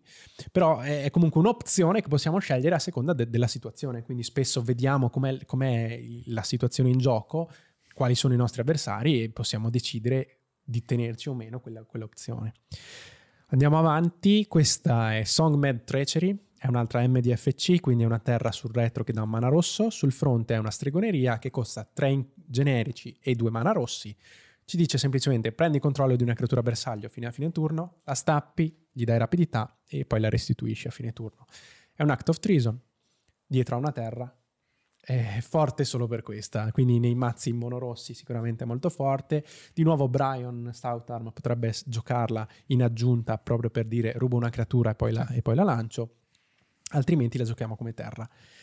Non è, non è una carta specifica, secondo me, però i, i mazzi comunque che giocano tante terre rosse possono permettersi una tapland è molto forte perché in Commander, ricordiamoci, ci sono spesso grosse creature e molto forti in gioco, per cui anche solo per un turno, se posso rubare eh, un Blightstone of Colossus del mio, del mio compagno, menare e posso già uccidere una persona. Diciamo che è per quello che la nominiamo. Andiamo avanti su questa carta invece che è molto molto interessante. Valakut Exploration è un incantesimo a costo 2 ed un rosso. E questa, questa carta ha landfall nuovamente, quindi sicuramente in tutti i mazzi landfall pot- potremo giocarla. E mm, ci dice che quando ter- una terra entra in gioco sotto il nostro controllo, esiliamo la prima carta del nostro mazzo.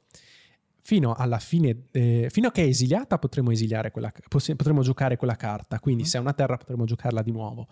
Ehm, se eh, alla fine del nostro turno, quando andiamo nel passo finale, ci sono carte esiliate con Valakut Exploration, le mettiamo nel cimitero e facciamo un danno per ogni carta messa nel cimitero in questo modo, Mhm. A ogni avversario. a ogni, eh, a ogni avversario. Fortissimo. Eh, mi, mi ha stupito un attimo questa cosa che la facessi a tutti, perché la sto giocando in standard in questo, in questo momento. Però sì, è molto molto forte, ci fa vantaggio carte, ci fa un po' quello che farebbe Outpost Siege, Sì. di, di- di- Tarkir, quindi una carta a turno, diciamo, possiamo considerare di averla sempre se noi giochiamo a terra tutti i turni. E se quella carta non ci serve fino a fine turno, non la giochiamo. Il fatto di metterla nel cimitero è molto forte perché in rosso, magari se siamo magari sul Rakdos, Mhm. giocheremo Reanimator, è più facile avere sinergia anche dal cimitero. E comunque sia, in qualsiasi momento una carta nel cimitero è meglio che in esilio, assolutamente. In più, se pensiamo di fare multiple land drop, possiamo anche contare sul danno, un danno più consistente, effettivamente. Sicuramente mazzi come Torbrand in cui faccio più danno, quindi facciamo tre danni magari per ogni carta esiliata, diventa forte, o Obosh per esempio, Obosh che raddoppia i danni essendo, essendo una carta dispari. Beh, sicuramente carta fortissima, non quanto questa che stiamo per dire. no, vabbè, anche questa sembra interessante, ma sicuramente non forte come quell'altra. E un'altra carta dei precon dei mazzi Commander è Geod Regger. È una creatura elementale 4-3 a costo 4 generici e 2 rosse, di, ha attacco improvviso e con Landfall ci dice eh, che mm, ogni... No, come... Sì, sì. Sprona si dice in italiano. Ah, sprona. eh, Ok. le creature degli avversari, di un avversario. Sì, queste, queste creature attaccano ogni turno se, se possono. E, mm, Se possono non attaccano noi. Esatto, se possono non attaccano noi. Poi ovviamente questo in, in ottica uno contro uno non, non funziona ovviamente. Funziona per cui comunque li costringiamo ad attaccare. Esatto. Diciamo che è comunque un vantaggio perché, per esempio, il classico Manadork o il classica certo. creatura che deve fare value eh, è costretta ad Ad attaccare. attaccare, però attaccherà noi perché non ci saranno altri avversari da attaccare. Non lo so, anche questa magari in ottica group slug eh, può essere interessante. Sì, in questo caso di nuovo torna, torna un po' quello che era il problema dei mazzi Planeswalker. Mhm. Che prima era. Nei mazzi Planeswalker il problema è che i Planeswalker stessi costavano tanto e avevano Sì. degli effetti medi. Eh, in questo caso i comandanti dei mazzi sono stati abbastanza carini, però le carte che hanno aggiunto hanno dei costi un, un po' troppo alti magari per quello che fanno. Eh, è carino, chiaramente se riusciamo a fare terra tutti i turni, avere, fare disrupt decorum diciamo per ogni giocatore Mhm. non è male, però non è una carta che ci entusiasma così tanto, diciamo. Passiamo ora invece al verde. Gi- già questo colore ci esalta perché ha ricevuto un sacco di belle aggiunte, come, Sì. come era ovvio per eh, un'espansione di Zendikar, e quasi tutte giocheranno nello spazio Landfall, quindi ripeteremo tutti gli stessi comandanti a non finire. Iniziamo, iniziamo con la prima bomba, che è una bella mitica.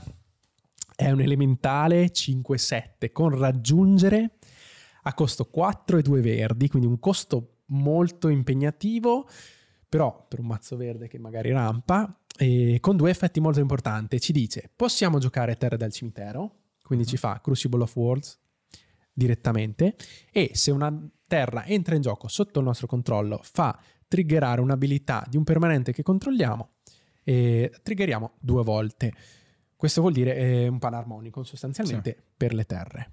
Bellissimo, molto molto forte.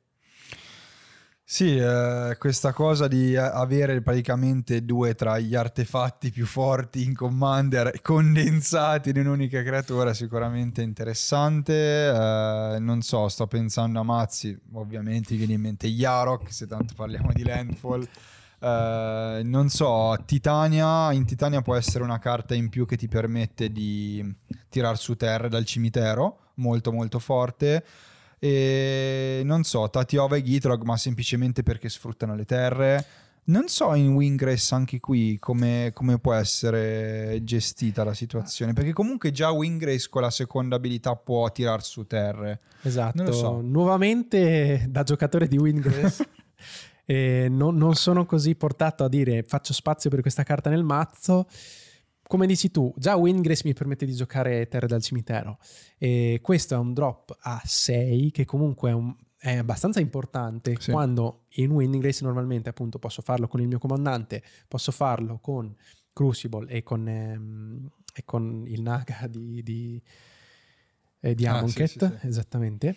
E quindi non andrei a sfruttarlo lì, specialmente perché in Windgrace con tre colori magari gioco meno, io personalmente, meno carte che hanno landfall, per cui mh, l'effetto di raddoppiarle mi, mi- mi risulta così potente. La vedo molto di più magari in mazzi landfall eh, che sfruttano più terre base, magari Mhm. vedremo poi un nuovo comandante che è uscito, o comunque comandanti magari che giocano sul bianco-verde. Il bianco spesso non ha tanti, nuovi non ha tanti comandanti, non ha tanti Sì. modi per rigiocare le terre dal cimitero, chiaramente bianco e verde, ehm, però sfruttano di più il landfall stesso, quindi fare il doppio trigger diventa più forte secondo me. Ok, andiamo avanti con Ashaya Soul of the Wild, anche questa carta incredibile anche per il suo effetto, eh, anche questo un elementale, una creatura leggendaria con forza e costituzione variabili, adesso diremo come, a costo 3 e 2 verdi. Allora, Ashaya, la, la forza e la costituzione sono pari al numero di terre che controlliamo, ma non è tutto perché ci dice che le, le creature ehm, non pedina che controlliamo sono, eh, una, sono terre foresta in, in aggiunta ai, ai loro altri tipi. E cavolo, c'è anche questa molto interessante. E poi credo che in questo caso le creature entrano come terra. E anche questa è, un- è una cosa da considerare. Questa forte nei mazzi landfall vuol dire sicuramente che tutte le no- creature che giochiamo, compresa lei, entrano come terre, quindi faranno tutti i trigger eh, delle terre. Molto molto forte. Inoltre, oltre ad essere un'abilità particolare, sicuramente, e è anche molto forte perché ci permette un- almeno un paio di combo, perché se noi giochiamo Magus of the Candelabra, per esempio, che ci dice paga X per, e, per- e tappa lui per stappare X terre, possiamo stappare lui stesso essendo adesso una terra. La stessa cosa succede con Ley Weaver, eh, una carta con partner di Battlebond che ci permette di stappare due terre. Se noi due- una delle terre eh, scegliamo il Ley Weaver, Le Ehm, stappiamo. la stappiamo. Questo ci permette di avere mana infinito. Con mana infinito abbiamo infinite possibilità di vincere, diciamo. Possiamo scegliere poi una chiusura. Quindi come comandante è molto molto forte perché ci permette queste strategie combo. In mazzi landfall anche lì è molto interessante. Al di là di quello comunque è una carta che a me piace molto perché è proprio molto particolare, diciamo. E ha, ha espresso la tematica terre di, di, di Zendikar in una maniera che finora non si era vista, diciamo, trasformare sì. le creature in terre. Molto, sì. molto bella, secondo me. A parte, non so, mi viene in mente Dryad Arbor, ma comunque sono cose, casi molto a parte. Cui, cioè, è stato comunque originale la scelta da parte di Wizards sì. per questa carta qui. Ok, andiamo avanti. E andiamo avanti con Balaged Recovery, la prima delle MDFC che troviamo nel verde. Mm-hmm. E è una stregoneria, costo due generici e uno verde e fa tornare una carta dal nostro cimitero in, eh, in mano. Questa carta è molto forte perché dietro è una terra, ovviamente, e può andare a sostituire anche quella che è Eternal Witness, che si gioca quasi sempre nei mazzi verdi per questa funzione. Sì, io immagino anche, non so, mazzi particolari che hanno bisogno di certe carte per sfruttare delle combo. Mi viene in mente anche la carta che abbiamo detto prima, che era Shaya, e in questo caso magari avevamo citato, non so, lei Weaver, potremmo riprendercela con questa carta. Quindi sicuramente una carta da tenere d'occhio. Andiamo avanti con un'altra carta verde, eh, Calni Ambush, un instant, sempre un MDFC, un istantaneo a costo 2 generico 1 verde, e dice che una creatura bersaglio che controlliamo eh, combatte con una creatura che non controlliamo. Eh, diciamo che um, il verde per quanto riguarda le removal c'è sempre bisogno, è, è, un, um, è una removal abbastanza buona. Uh, ha una terra dietro che la rende comunque una carta buona. Uh, non so, magari imma- immagino dei, comand- dei, comandanti che sfruttano il combattimento. Magari mi viene in mente uh, Nate of the Dire Hunt che fa pescare quando una creatura combatte. Quindi Um, non so, magari se abbiamo anche creature con death touch ad esempio, eccetera, o anche con attacco improvviso possono... Attacco improvviso non, non li fa niente. Ah giusto, è vero. no, sicuramente esatto, death touch può essere un ottimo... Un ottimo... Sì motivo per usarla, per esempio, mi viene da pensare ai serpenti con death touch di Apatra, yeah. e, ehm, che possiamo lanciarli con calni e ambush per fare danno e uccidere una creatura. Esatto. Se perdiamo un token non ci importa. Però i comandanti che fanno sinergia con, la, con la, proprio la meccanica lottare sicuramente sì. sono un ottimo esempio per usare questa carta. Mm-hmm. Andiamo avanti con eh, una ottima ristampa, questa chiaramente l'avrete vista quasi tutti, è Lotus Cobra. Questa è, è una carta che c'era già dal, da Zendikar originale, è un, un serpente 2-1 con landfall, costa 1 e 1 verde e quando entra una terra in gioco ci fa un mana di qualsiasi colore. Questa è una carta da non sottovalutare.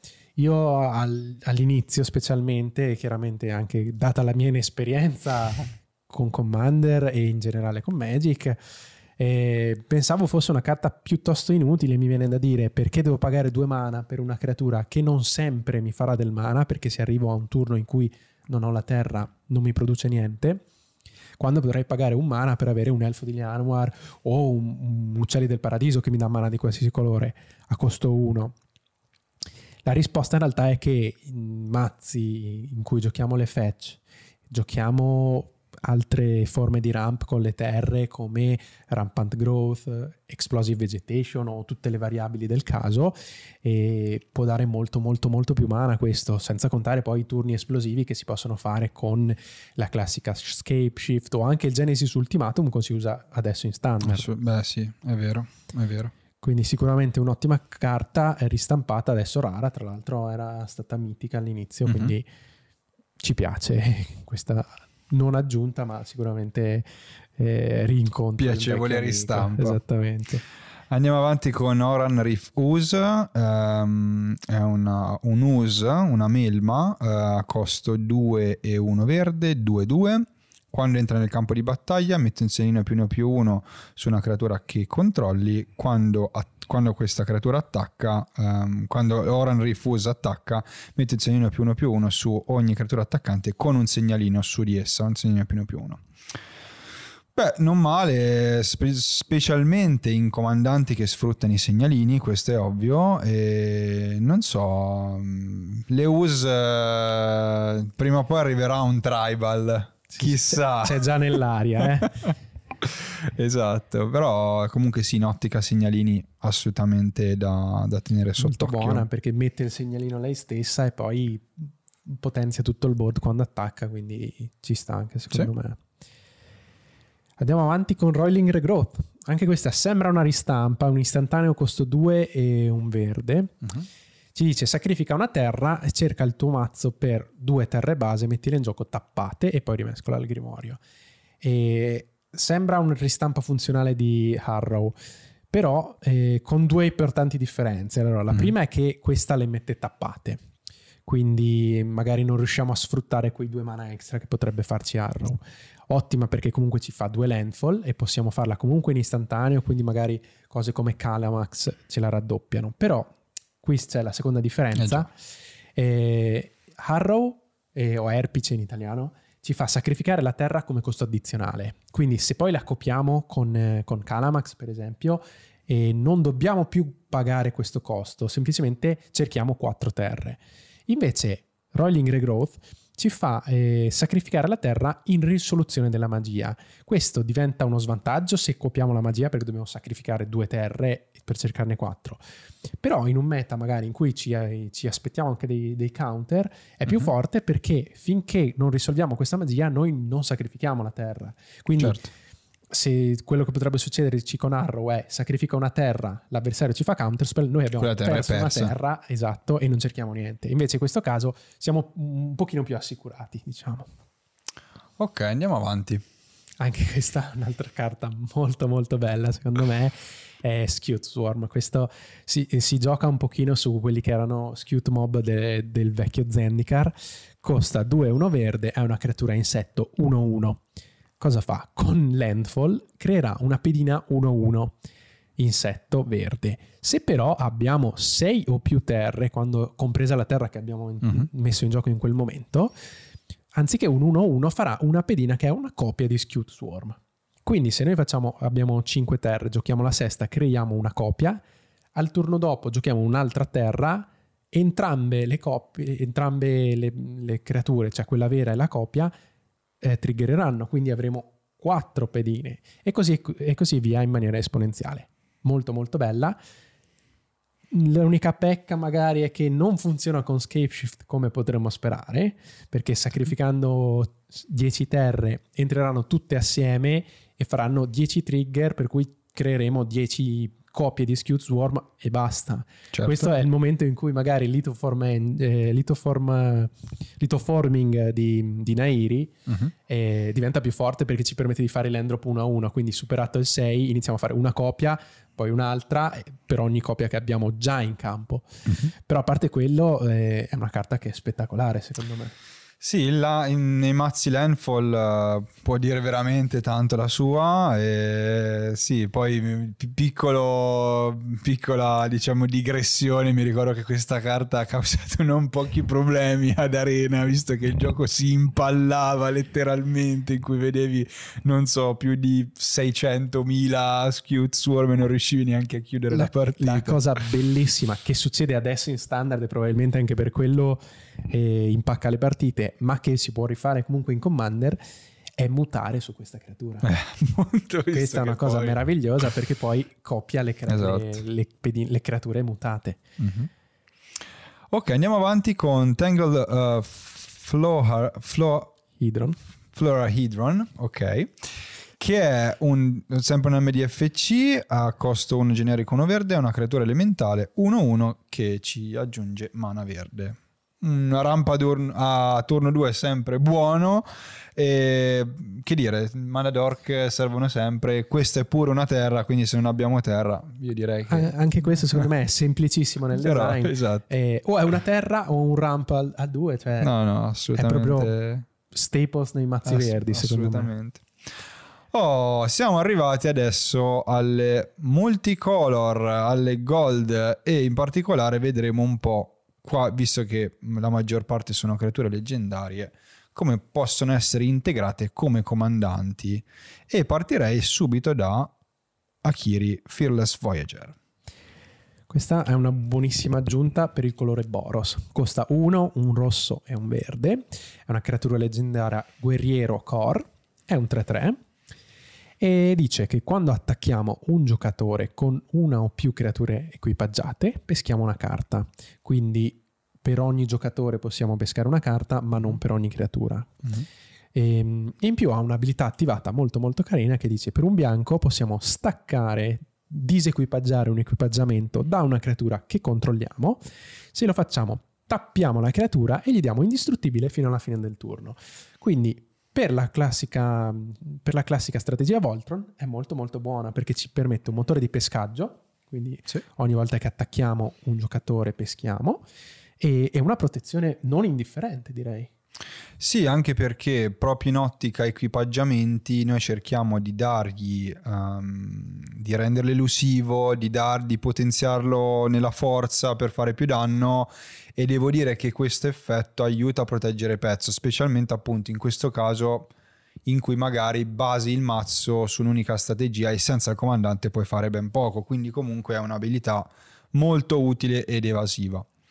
Andiamo avanti con eh, un idra, una creatura idro-orrore, si chiama uh, Grakmow Skycleave Ravager, è una creatura leggendaria, a costo uno generico, uh, uno nero, uno verde, e di, è uno 0-0, come solitamente quasi tutte le idre, e ci dice che quando entra nel campo di battaglia entra con tre segnalini più uno più uno, ogni qualvolta una creatura che controlli muore se ha un segnalino più uno più uno, mettiamo un segnalino più uno più uno su di essa, e eh, quando eh, Grakmau muore, creiamo una pedina XX um, nera e verde dove X è il numero di segnini più 1 più 1 che abbiamo messo su Grakmau. Allora, anche questo ritornano alla meccanica dei segnalini, molto interessante. Uh, Magari non tribale Idra può essere in... bello, assolutamente, visto che tanto di segnalini mm, ne utilizziamo a bizzeffe. Eh, mi immagino carte magari come l'Ozolit che ci permette di, di, recuperare o quantomeno i segnalini. Eh, non so se può funzionare in ottica Voltron, ma un po' più difficile forse, non la trovo neanche troppo elusiva come carta. E non so, però anche ad esempio carte come Doubling Season che ci permettono di aumentare, di raddoppiare copiare i segnalini che mettiamo sicuramente sono molto importanti. Sì, Doubling Signal se pensiamo ci raddoppia i segnalini e anche poi la Le pedina, pedina esatto. che, crea, che crea Gracmo. È interessante. Ci sono un paio di, comandi, eh, di commander che mi vengono in mente. Chiaramente Gave, e Guru of Spores, che va in combo in milioni di modi mm-hmm. e può apprezzarlo perché è una, seg- una creatura con segnalini più uno più uno e perché poi magari guadagna segnalini più uno più uno per le creature che sacrifichiamo se avevano dei segnalini sopra, quindi ci permette magari di aumentare i segnalini per trasformare un motore di sacrificio in infinito. E, ehm, altrimenti a me piace molto anche in Netroi, abbiamo parlato prima per rianimare il cimitero, in questo caso possiamo costruire proprio il mazzo sfruttando la sinergia dei creature che sono 0-0, sì. entrano con segnalini più uno più uno, per di nuovo rianimare il cimitero completamente in un'unica volta perché se sommiamo 0 più 0 più 0 saremo sempre sotto il 10 e ehm, se la strategia che abbiamo pensato per quel mazzo è i segnali più 1 più 1 è molto carino. Se, se, se, ci pensiamo poi mutare funziona molto bene con le creature con i segnalini più 1 più 1 perché se noi decidiamo di, creat- di, tenere la creatura con mutare in cima prenderemo quella forza e costituzione ma eh, i segnalini poi si aggiungeranno sopra. Quindi uh-huh. sicuramente può fare una buona sinergia Ok, andiamo avanti con uh, Casa Roll Chaser. Casa Roll Chaser, allora, in questo caso è un mago umano, è una creatura leggendaria, sempre costa un blu ed uno rosso, è un 1-2 con volare e rapidità. Ha un'abilità attivata che dice tappa, la prossima istantanea, la magia istantanea o stregoneria che lanci in questo turno costerà X in meno per essere lanciata, dove X è il numero di maghi che controlliamo quando risolve questa abilità. Uh-huh. E questa è un mago particolare, nel senso che sfrutta di, sfrutta di nuovo la, la, la, sinergia tribale dei maghi. Sì. Quello che a me lascia sempre un po' eh, confuso o comunque non convinto del tutto è l- che tra tutte le tribù che pensiamo, quelle dei maghi hanno una forte connotazione nell'utilizzare anche istantanee stregonerie. Sì. io lo vedo un po' come un problema, nel senso che quando noi andiamo a creare un mazzo con questo mago come comandante, nel nostro mazzo vorremmo avere dei maghi per poter scontare delle magie, ma anche tante magie che costano tanto per sfruttare la sua abilità. Quindi mi sembra sempre che sia un po' troppo divisa come tribù. No, sì, è vero. Se pensiamo, non so, ad Elfi, che di solitamente è una tribù, un tribal molto più esplosivo, um, forse anche proprio il concetto del fatto che tu le creature non le sfrutti a pieno e ti concentri anche sulle sorcery instant. Un commander che mi viene in mente subito è ovviamente Inalla, eh, per i Wizards ovviamente, eh, per i... Dio non si gioca sempre eh, tribal in alla perché spesso si gioca anche combo, si cerca di sfruttare, non so, turni infiniti, esatto. eccetera, quindi Mm, però ce lo posso vedere bene anche qui. Ricordiamo anche che ha rapidità, quindi questa cosa gli permette di attivare subito uh, l'abilità senza dover aspettare un turno. Andiamo avanti con l'Imbala Shield of, uh, of Seagate, è una, un angelo mago a costo uno generico, uno bianco, uno blu. 3-3 con volare. All'inizio, um, all'inizio del combattimento del, del, tuo turno se hai un party completo uh, scegli una creatura mm, non te, sì un permanente non terra che ha contatto un avversario fino al prossimo turno non può attaccare o bloccare e le sue abilità non possono essere attivate. In più lo possiamo sacrificare e possiamo scegliere tra um, antimalocchio o indistruttibile e le creature che controlli guadagnano antimalocchio o indistruttibile. Allora, um, l'avevamo detto anche nello scorso video, Party non è una meccanica particolarmente performante in Commander, um, non mi sembra, mm, non so, ci sono archetipi migliori secondo me, però la seconda abilità è molto interessante perché ci permette di proteggere creature, um, ecco, forse magari... Uh, Hexproof ci servirà quasi sempre per proteggere pezzo singolo, perché ovviamente se abbiamo rimozioni di massa non funziona. Quindi immagino però che si utilizzi principalmente per, eh, non so, eh, mazzi che hanno mh, tante creature, ad esempio, che devono essere protette, allora dare indistruttibile in quel caso diventa molto forte. Sì, a me piace molto questa carta pensandola in un'ottica di piccolo ma- cioè mazzo che sfrutta piccoli pezzi volanti. Mm-hmm. Per esempio, mi viene in mente il nuovo Ignaz che sì. è uscito in Jumpstart, che sfrutta questa tematica di avere una board abbastanza ampia con creaturine com- che volano. E anche mi viene in mente il Selfless Spirit che fa più o meno la stessa cosa, cioè un volante piccolino che può mhm. attaccare uh-huh. in aria, ma all'occorrenza ci protegge un board molto esteso. Uh-huh. Adesso arriviamo a- alla grossa bomba del set. Allora, parliamo di Omnat, Locus of Creation. Finalmente Omnot ha raggiunto il quarto colore, quindi costa un rosso, un verde, un bianco ed un blu. È una creatura leggendaria elementale, in questo caso parliamo di un 4-4. Quando entra in gioco ci fa pescare una carta, perché no? E ha un'abilità con landfall, come tutti gli Omnat che si rispettino. Però è molto particolare perché ha delle, dei, dei risvolti differenti a seconda di quante terre abbiamo fatto entrare nel gioco in questo turno. Quindi se è la prima terra che entra in gioco, quindi se è la prima volta che si risolve questa abilità, ci fa guadagnare 4 vite.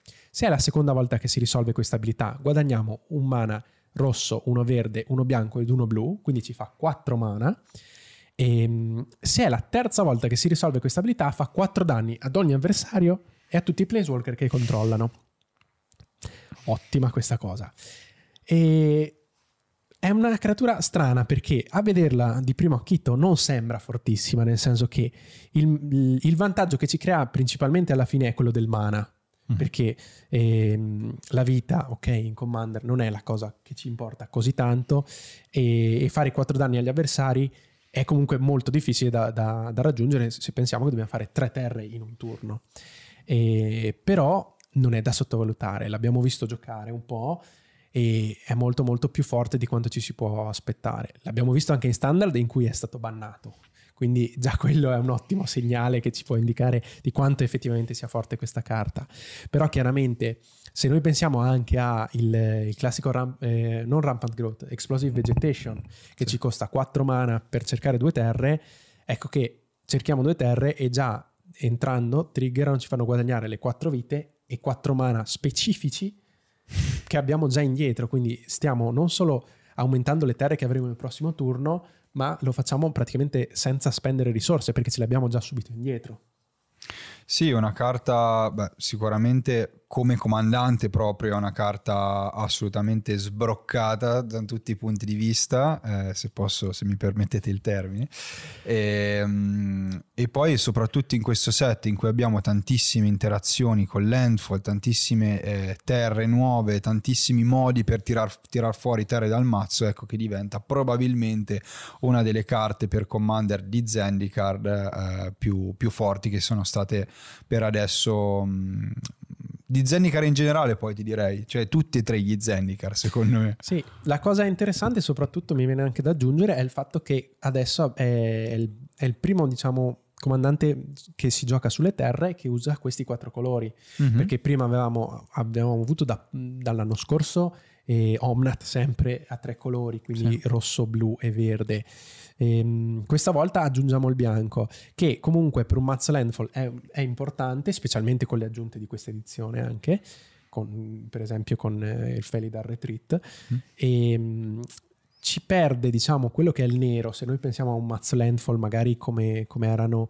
eh, Gitrog Monster o, o, sempre Lord Windgrace sì. però ci permette comunque quattro colori per cui ci dà un'ampissima scelta di carte per un archetipo che comunque è già supportato molto e abbiamo visto ha tantissime aggiunte in questo set. Aspetteremo il, il, il quinto colore quando ritorneremo su Zendikar, cioè sicuramente sarà comunque un bellissimo Omnet. Ormai devono farlo. Assolutamente. Ok, andiamo avanti con Hora uh, Skycleave Hierophant. È una creatura leggendaria core chierico 3-3 a costo 2 generico, uno bianco, uno nero, con legame vitale. E quando Ora entra um, o un altro chierico che controlliamo muore, fa ritornare una carta um, chierico con costo di mana convertito inferiore uh, dal tuo cimitero nel campo di battaglia. Allora, è una carta che si sta giocando anche in standard, è una carta mh, mm, secondo me che può sfruttare anche l'archetipo Aristocrats, eh, anche i trigger di morte. Um, facciamo attenzione che Shadowborn Apostles eh, non funziona, visto che sarebbe zero dopo, però eh, senso, ci sono chierici anche più interessanti. No? Sì, sicuramente come dici tu, però sfrutta solo ed esclusivamente i chierici. Quindi sì. costruiremo un mazzo che gioca nello spazio aristocrat, però concentrandoci comunque su una, su una parte tribale. Quindi sicuramente le carte come Edge Walling Keeper ci viene in mente che, ehm, che ci fa scontare tutti i chierici di un mana bianco e un mana nero specifici. È fortissima mm-hmm. e poi ci permette di sfruttare tutte tutte quelle strategie per rigiocarli, sacrificarli. Sì, diciamo poi era che... anche uno dei motivi per cui è schizzato di prezzo, no? Perché comunque essendo una carta, mi sembra di flagello, e tra l'altro set che non, non, è un set così costoso, a parte credo il Signore dei Tramutanti, poche altre carte, però proprio per questo motivo, essendo una carta di un vecchio Vecchia. set, eh, ha raggiunto dei prezzi abbastanza importanti. Ok, e ehm, che altro? Ah, c'è una carta molto interessante che, che, può aiutarci, diciamo, in questa sinergia, che è Ashes of the Fallen, uh-huh. che è un artefatto che ci permette di scegliere un tipo di creatura quando entra in gioco e trasformare in quel tipo di creatura tutte le carte nel nostro cimitero. Uh-huh. E in quel caso potremmo aprirci veramente a fare qualche, qualche tipo di combo per cui noi sacrifichiamo una creatura anche che non è chierico, no, deve essere chierico quando la sacrifichiamo eh, però, possiamo però, possiamo tornare a una qualsiasi creatura che vogliamo, quindi lo rendi molto flessibile, magari in quel caso piuttosto che farlo come comandante lo potresti comunque mettere in ottica aristocrats ad esempio e in quel caso lo metti come una combo aggiuntiva che puoi sfruttare sempre che magari può essere, può essere interessante. Ok andiamo avanti. Questa è già più interessante dal mio punto di vista e torniamo sulla tematica eh, Landfall, stavo proprio per dire la tematica Omnat, e con Phylath, eh, World Sculpture. È un elementale creatura leggendaria 5-5 che costa 4 generici, un verde ed un rosso. Quando entra in gioco ci crea delle, delle pedine 0-1 verdi pianta, mm-hmm. una per ogni terra base che controlliamo. E in più con un landfall eh, ci mette un quattro segnalini su una, su una, pianta bersaglia che controlliamo. Uh-huh. Questa è un po' la, il remake dell'Avenger of Zendikar, che era il classica, classica finisher di, dello Zendikar originale. E, um, è molto interessante vederla come creatura leggendaria e la cosa che mi piace è anche il fatto che l'abbia reinventata, nel senso non ha preso la stessa abilità, ma ha dato questo twist che se noi pensiamo all'Avenger, eh, all'Avenger of Zendikar originale ci faceva un numero di piante per ogni terra che avevamo, mm-hmm. ma poi metteva segnalini su tutte le piante che avevamo, però uno alla volta. Invece in questo caso mettere quattro segnalini su un'unica pianta ci permette comunque un approccio un po' diverso perché cercheremo magari di concentrarci su una o due creature un po' più grosse ehm, per fare comunque più valore da quel punto di vista anziché avere tante creature separate. Chiaramente poi la differenza grossa è che questa è una creatura che possiamo usare come leggendaria, come, come comandante. comandante. certo. La cosa che pensavo è che magari mh, anche se uno volesse fare un uh, mazzo piante, purtroppo c'è il fatto che ci sia il rosso e spesso non, tutti, non ci sono tanti comandanti, cioè ci sono comandanti ma principalmente non includono il rosso e magari poteva essere secondo me una bella aggiunta perché non so, potenziare le, le piante o farne di nuove secondo me era, era interessante. Andiamo avanti con Verazol, The Spirit Current, creatura leggendario serpente 00 con, uh, che va giù, che mh, mm, costa, che entra in gioco con X e um, una verde e una blu. Quando entra nel, campo, eh, entra nel campo di battaglia con un segnino più uno più uno per ogni mana speso per castarlo. Eh, ogni qualvolta un, tu eh, giochi una spell con Kicker, eh, puoi rimuovere due segnalini più uno più uno da Verazol e se lo fai copi quella spell. Allora, Uh, l'abbiamo detto anche nella scorsa um, puntata, uh, Kicker è un, un tipo di, di, abilità estremamente versatile, possiamo veramente modellarle in base alle nostre esigenze. E, um, è interessante perché ad esempio se andiamo a copiare un, um, una creatura chiccata, copieremo quel permanente, quindi già questo è interessante. Eh, mi immagino anche, non so, carte come Right of Replication, che con Kicker addirittura arriviamo a fare 5 copie più altre 5 con la, con la spell copiata da Verazor per arrivare a un 10 copie. Per carità, è una carta che per arrivare a giocarla con Kicker ci vorrà del tempo, però mi piace sognare. Sì, è interessantissimo sicuramente se riusciamo a fare delle giocate così esplosive. Ci sono delle cose che noterei che secondo me chiaramente, come hai detto tu, hai anticipato il fatto che eh, possiamo copiare i permanenti, quindi vuol dire che quando chicchiamo, quando eh, una, una creatura uh-huh. e ne, ne fa, togliendo due segnalini da Verazol possiamo averne due, quindi aumentiamo la value che possiamo fare. Tra l'altro mi viene in mente Wolfbriar Elemental, sempre in tema pedine, che lui può essere multi-kickato pagando un verde e di base ci fa un lupo per ogni volta che l'abbiamo potenziato. Mm-hmm. Se noi riusciamo a copiarlo avremo comunque due elementali e il doppio di lupi sicuramente molto interessante. L'altra cosa in particolare che è bella da notare, specialmente giocando a Commander, è che Verazol entrerà in gioco con un numero di segnalini pari al mana speso per giocarlo. Quindi ogni volta che il costo è aumentato per la tassa di comando, conterà comunque per il numero di segnalini. E questo è molto apprezzabile, secondo me, nel nostro formato. Sì, eh, non, questa cosa non avevo pensato in effetti. In questo modo, um, non so, annulli quello che potrebbe essere lo svantaggio, no? Spesso della tassa del, del comandante perché comunque sarà mana ben speso per, per uh, creare segnalini, quindi assolutamente buona. Andiamo avanti. Andiamo avanti, c'è un'altra leggendaria a due colori, in questo caso stiamo parlando di Yasharn, Implacable Earth. È un elementale ehm, cinghiale che costa 2 e un, un, verde ed un bianco, è un 4-4 e dice quando entra in gioco cerchiamo il nostro mazzo per una foresta e una pianura base, uh-huh. le riveliamo e le aggiungiamo alla nostra mano, mescoliamo il mazzo. In più dice come abilità statica che eh, i giocatori, compresi noi, quindi non possono sacrificare permanenti non terra e non possono pagare vita per lanciare magie o attivare abilità. Allora, questo è abbastanza carino, cioè a me piace in generale perché ti fa un po' di value, ti cerca due terre, tra l'altro potenzialmente possono ripagarci la tassa di comando se venisse poi distrutto mm-hmm. ogni volta che lo rigiochiamo. Le prende in mano, quindi non ci rampa, però comunque sia, noi abbiamo assicurate il due land drop per i turni successivi. E è interessante poi questa sua abilità di evitare che gli avversari possano pagare vita e sacrificare non permanenti, quindi non possono più giocare Fetchland perché non possono pagare la vita e blocchi tutte le strategie sacrifici, tutte le strategie di aristocrat probabilmente, quindi alla fine è un po' un 8 bear direi. O un 8 boar. Stendiamo un velo pietoso. eh, comandanti, non lo so, forse Gaddog Tig, che comunque anche lui, sì, fastidioso, un bel po'. sì, diciamo che può sfruttare questa abilità di rallentare magari le strategie degli avversari e intanto fare dei pezzi che avanzano il tuo board e cercano di, di vincere in maniera fair cosiddetta.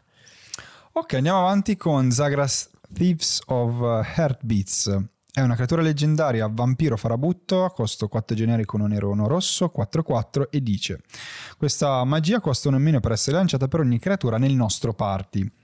A volare, atta- eh, volare, tocco letale e rapidità. Le altre creature che controlli hanno tocco letale e ogni qualvolta una creatura ehm, fa danno da combattimento a un planeswalker, distruggi quel planeswalker. Allora, eh, ribadiamo il fatto che parti di per sé non è fortissima come abilità, come, come meccanica, però questo può essere secondo me abbinato molto bene a carte che ad esempio fanno danno e si stappano. Non so, eh, Goblin Sharpshooter ad esempio, visto che avrà detta, ci riuscirà a praticamente fare board wipe. Quindi anche questa è, mi sembra una cosa abbastanza forte. Non so, anche equipaggiamenti, anche artefatti come Thornbite Stuff che fanno praticamente la stessa cosa, sono molto interessanti. Non so, magari Mm, qualche tribal particolare o mazzi che si incentrano principalmente sul detach, su sfruttare questa cosa qui, non so, mh, mm, dargli anche attacco improvviso così se bloccano, non, cioè distruggono le, le, creature e basta, cioè, può sì. essere interessante. È carino, come comandante appunto possiamo sfruttare queste carte che hai detto, altrimenti come mazzo nelle 99 magari in qualche, so. tribale, in qualche tribale vampiri si potrebbe giocare. Diciamo che la riduzione di costo, secondo me, uno o due, un mana puoi contare di, di riuscire a toglierlo sì. spesso. Di più, se non stai costruendo il mazzo apposta, non credo. Quindi, mm. comunque, è, alla fine è un picchiatore. Magari se non sfruttiamo bene le sue, le sue abilità, non riusciamo neanche. Non vale neanche la pena di giocarlo. Andiamo avanti invece con Zaret Sun, The Trickster. Mm. Questo secondo me è molto più interessante. Costa 3 un mana blu e un mana nero. È una creatura leggendaria, un Merfolk eh, farabutto. Ha flash, è un 4-4 e ha due abilità. La prima è un'attiv- un'attivata possiamo, in cui possiamo pagare due mana generici, un blu e un nero, quindi uno in meno del suo costo normale. Far ritornare un farabutto non bloccato, attaccante che controlliamo in mano al proprietario, quindi sostanzialmente ninjitsu ma per i farabutti e mettere lui in gioco tappato attaccante dalla, nos- dalla mano. E, ehm, in più ha una, un trigger che funziona sul danno da combattimento al giocatore e ci dice che quando facciamo danno possiamo prendere un permanente bersaglio dal cimitero di quel giocatore e metterlo in gioco sotto il nostro controllo. Uh-huh. Allora, chiaramente comparandolo alla Yuriko che, che ha Command Ninjitsu eh, non regge il passo. Però anche come comandante, anche se non possiamo giocarlo con questa, con questa sua abilità, mm-hmm. possiamo giocarlo a fine del turno di un avversario con flash a costo 5 e il turno dopo possiamo già attaccare, magari mettendoci un... Um, un manto seta bisbiglio per dargli imbloccabile certo. e assicurarci già un suo trigger. E rianimare un permanente dal, da un cimitero dell'avversario mi sembra un'ottima abilità. Beh, mm, poi eh, ribadisco, mi, mi, piace molto anche il, il fatto che um, i mill o comunque adesso che i rogue vadano bene, si condiscano bene tra di loro con mill eh, lo trovo molto interessante. E non so, comandanti? Comandanti secondo me potremmo sfruttare Ona magari perché crea dei, delle pedine farabutto mm-hmm. se la nostra build del mazzo è in quella direzione, altrimenti il nuovo Anowan di cui possiamo parlare adesso. Sì. E infatti Anowan The Ruin Thieves. The, The Ruin Thief. Allora, questa è un'altra carta del, del, dei mazzi Commander, è uno dei comandanti. E um, anche qui penso sia conferma un po' la, la value no? che c'è sul macinare e sulla, sull'essere aggro con i, con i, farabutti. Allora, creatura leggendario, vampiro, farabutto, a costo 2, 1 blu, 1 nero, 2-4 dice uh, gli altri farabutti che controlli prendono più 1 più 1. Ogni qualvolta uno o più uh, farabutti che controlli fanno danno da combattimento al giocatore, quel giocatore macina una carta per ogni danno um, inflitto a loro. Se il giocatore Milla um, macina almeno una carta, uh, tu peschi una carta. Creatura. Ah, almeno una, oh, okay, una carta creatura, tu pesca una carta. Sarebbe stato un po' forte in effetti. Anche ehm... questo, come, come Akiri, può pescarci massimo una carta per giocatore, quindi. Sì. Però a me, a me, piace. A me piace l'idea del. Ripeto, anche questa cosa del. Um, è un ottimo comandante per fare un tribal rogue. Poi, appunto, il 1000 è una cosa secondaria, però di per sé fa. Veramente va a braccetto con Zareth Sun. Cioè, l'idea di poter, non so, trovare nel cimitero avversario una carta qualsiasi carta poi permanente, quindi anche una terra se uno volesse, magari ci sono cose più forti di terra in alcuni casi, però... Anche una singola feccia alla fine esatto. può comunque aiutare. Bisogna stare attenti con Anowon però che, ehm, e Zareth Sun che dovremo avere dei permanenti già, pri- già nel momento in cui esatto. facciamo danno. Non possiamo sfruttare i permanenti millati eh, con l'abilità di Anowan perché i trigger entrano in pila nello mm-hmm. stesso momento quando il trigger di ehm, di Zareth Sun entra in pila, dovremo già decidere il bersaglio. Poi potremo millare le carte dell'avversario. Questo è un piccolo dettaglio no, no, da, da, da, ricordarsi. Certo. Parliamo allora dell'altro comandante del Precon. Mm-hmm. questo è Obun Muldayan Ancestor. Costa uno, un verde, un rosso e un bianco. È una creatura leggendaria elfo spirito, un 3-3 con due abilità. La prima ci dice che all'inizio del combattimento, nel nostro turno, fino a una, creatura, a una terra bersaglio che controlliamo, diventa un elementale XX con travolgere rapidità, ehm, dove X è la forza di Obun. E rimane una terra, chiaramente.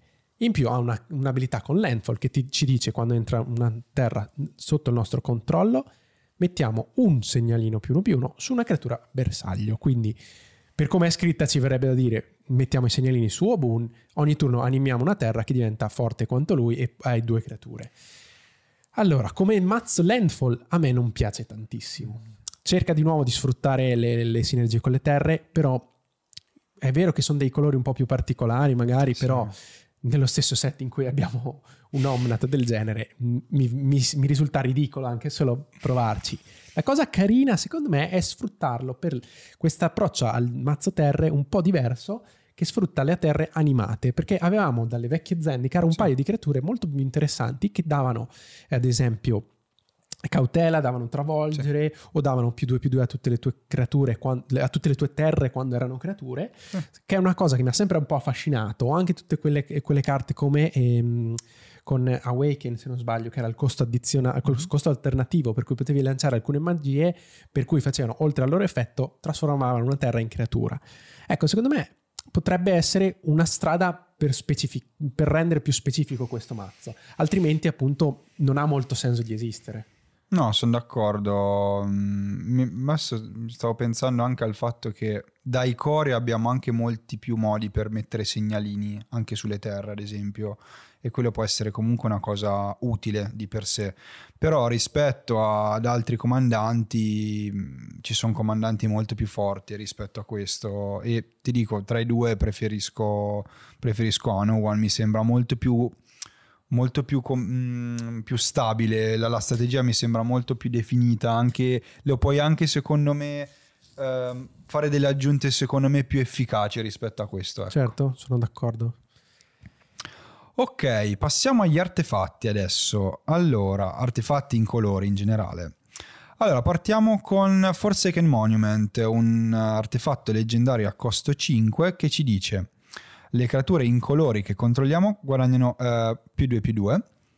Eh, ogni qualvolta tu tappi un permanente per aggiungere un mano in colore, aggiungi invece aggiungi una, un mano in colore addizionale. E ogni qualvolta eh, lanciamo una magia in colore guadagniamo due punti vita. Bene, questa secondo me è direttamente messa dentro Kozilek o comunque mazzi uh, con man- sì, non, non, ce ne sono tantissimi perché comunque è difficile gestire il fatto che tu non abbia colori. Colori. Quindi eh, Kozilek sicuramente è un bel esempio.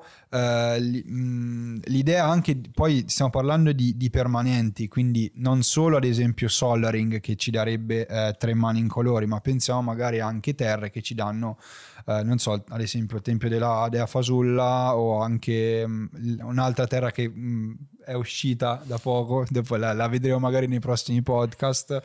E, mm, e comunque questo è interessante perché normalmente eh, mazzi del genere cercano di, no, di raggiungere un certo mm, mana a, un- a una certa comunque dopo un po' e poi forse anche bilanciata perché il, c- il costo 5 mi sembra no? un, mo- un buon modo per bilanciarla Sì, sì.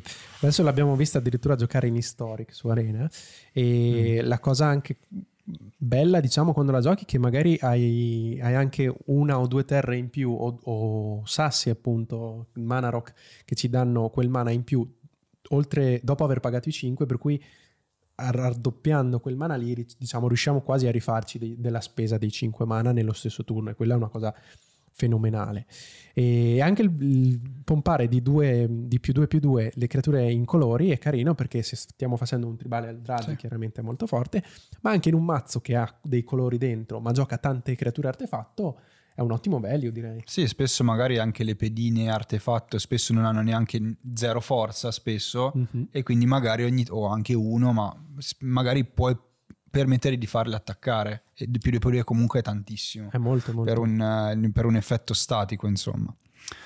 Ok, secondo artefatto bello. questo, anche questo è un artefatto leggendario, anche questo molto molto discusso. Allora, si chiama Lithoform Engine, costa 4 mana eh, generici e ha tre abilità.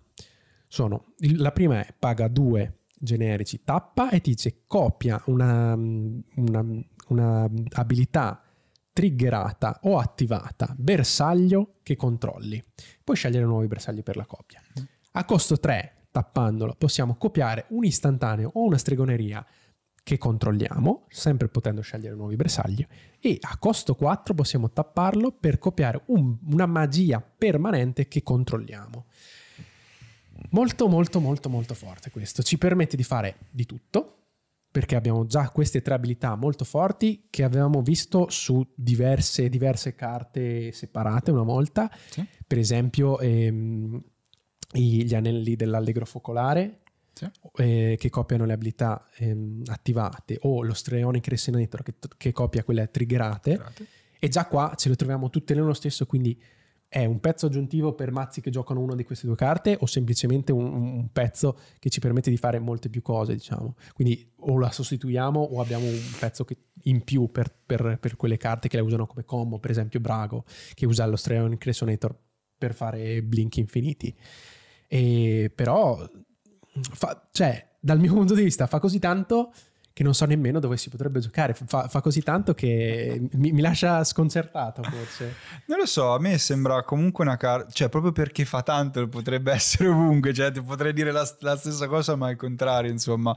Eh, non so, comunque è sempre, cioè a seconda di quello che abbiamo, è sempre forte fare una cosa del genere. Pensiamo, ok, costa 4 copiare una spell permanente, però se abbiamo, non so, se caliamo giù nel Drasi già diventa più interessante, o non lo so, in ottica combo, o, o maga- abbiamo già lo Stronic Resonator, non l'abbiamo trovato, mettiamoci anche Lithoform Engine, comunque noi aumentiamo un po' la, la redundancy se vogliamo avere quel tipo di strategia lì. Ok, andiamo avanti con Relic Vial, è un artefatto eh, a costo 3 generico, ci dice paga 2, tappa, sacrifica una creatura, pesca una carta. E finché controlli un chierico, ehm, Relic Vial ha ogni qualvolta una creatura che controlli muore, ogni avversario perde eh, un punto vita e tu guadagni un punto vita. più o meno lo stesso power level di Lithoform Engine no? Ma sì, dai, cioè comunque sì, sì, cioè, assolutamente, comunque magari lo riesci a, a me- fa un po' da blood artist, no? Eh, Sì, la come cosa, la cosa che a me piaceva è che se noi abbiamo tanti chierici nel mazzo, o Mhm. magari giochiamo un comandante chierico, per esempio, a Ili mi viene in mente, Mhm. che è un mazzo che sfrutta spesso le sinergie di, di Aristocrat sempre, però eh, è, un credi- è un chierico lei stessa, quindi siamo quasi sicuri di avercela in campo. Questo è un altro effetto, di nuovo, ridondante di, di, di Aristocrats, quindi di, di fare un danno e guadagnare una vita ogni volta che ci muore una creatura, e in più ha un sack outlet integrato che pagando due mana ci fa pescare una carta. Non è tra i più ottimali, però secondo me è carino vedere come si possa fare questo doppio, doppio ruolo nel, nel, mazzo. Chiaramente sempre solo se giochiamo tanti chierici o se il nostro comandante lo è, secondo me. Sì, forse il fatto che appunto se, se lo prendi dal comandante secondo me può essere abbastanza forte, assolutamente. Ok, andiamo con Skycleave Relic, molto bella questa carta, un artefatto a costo 3 con uh, Kicker 3, indistruttibile. Uh, quando Skycleave Relic entra nel campo di battaglia, si è stato potenziato, uh, vengono create due um, pedine tappate che sono una copia di Skycleave Relic. Cosa fa? Oltre ad essere indistruttibile, ovviamente, aggiunge un mana di qualsiasi colore.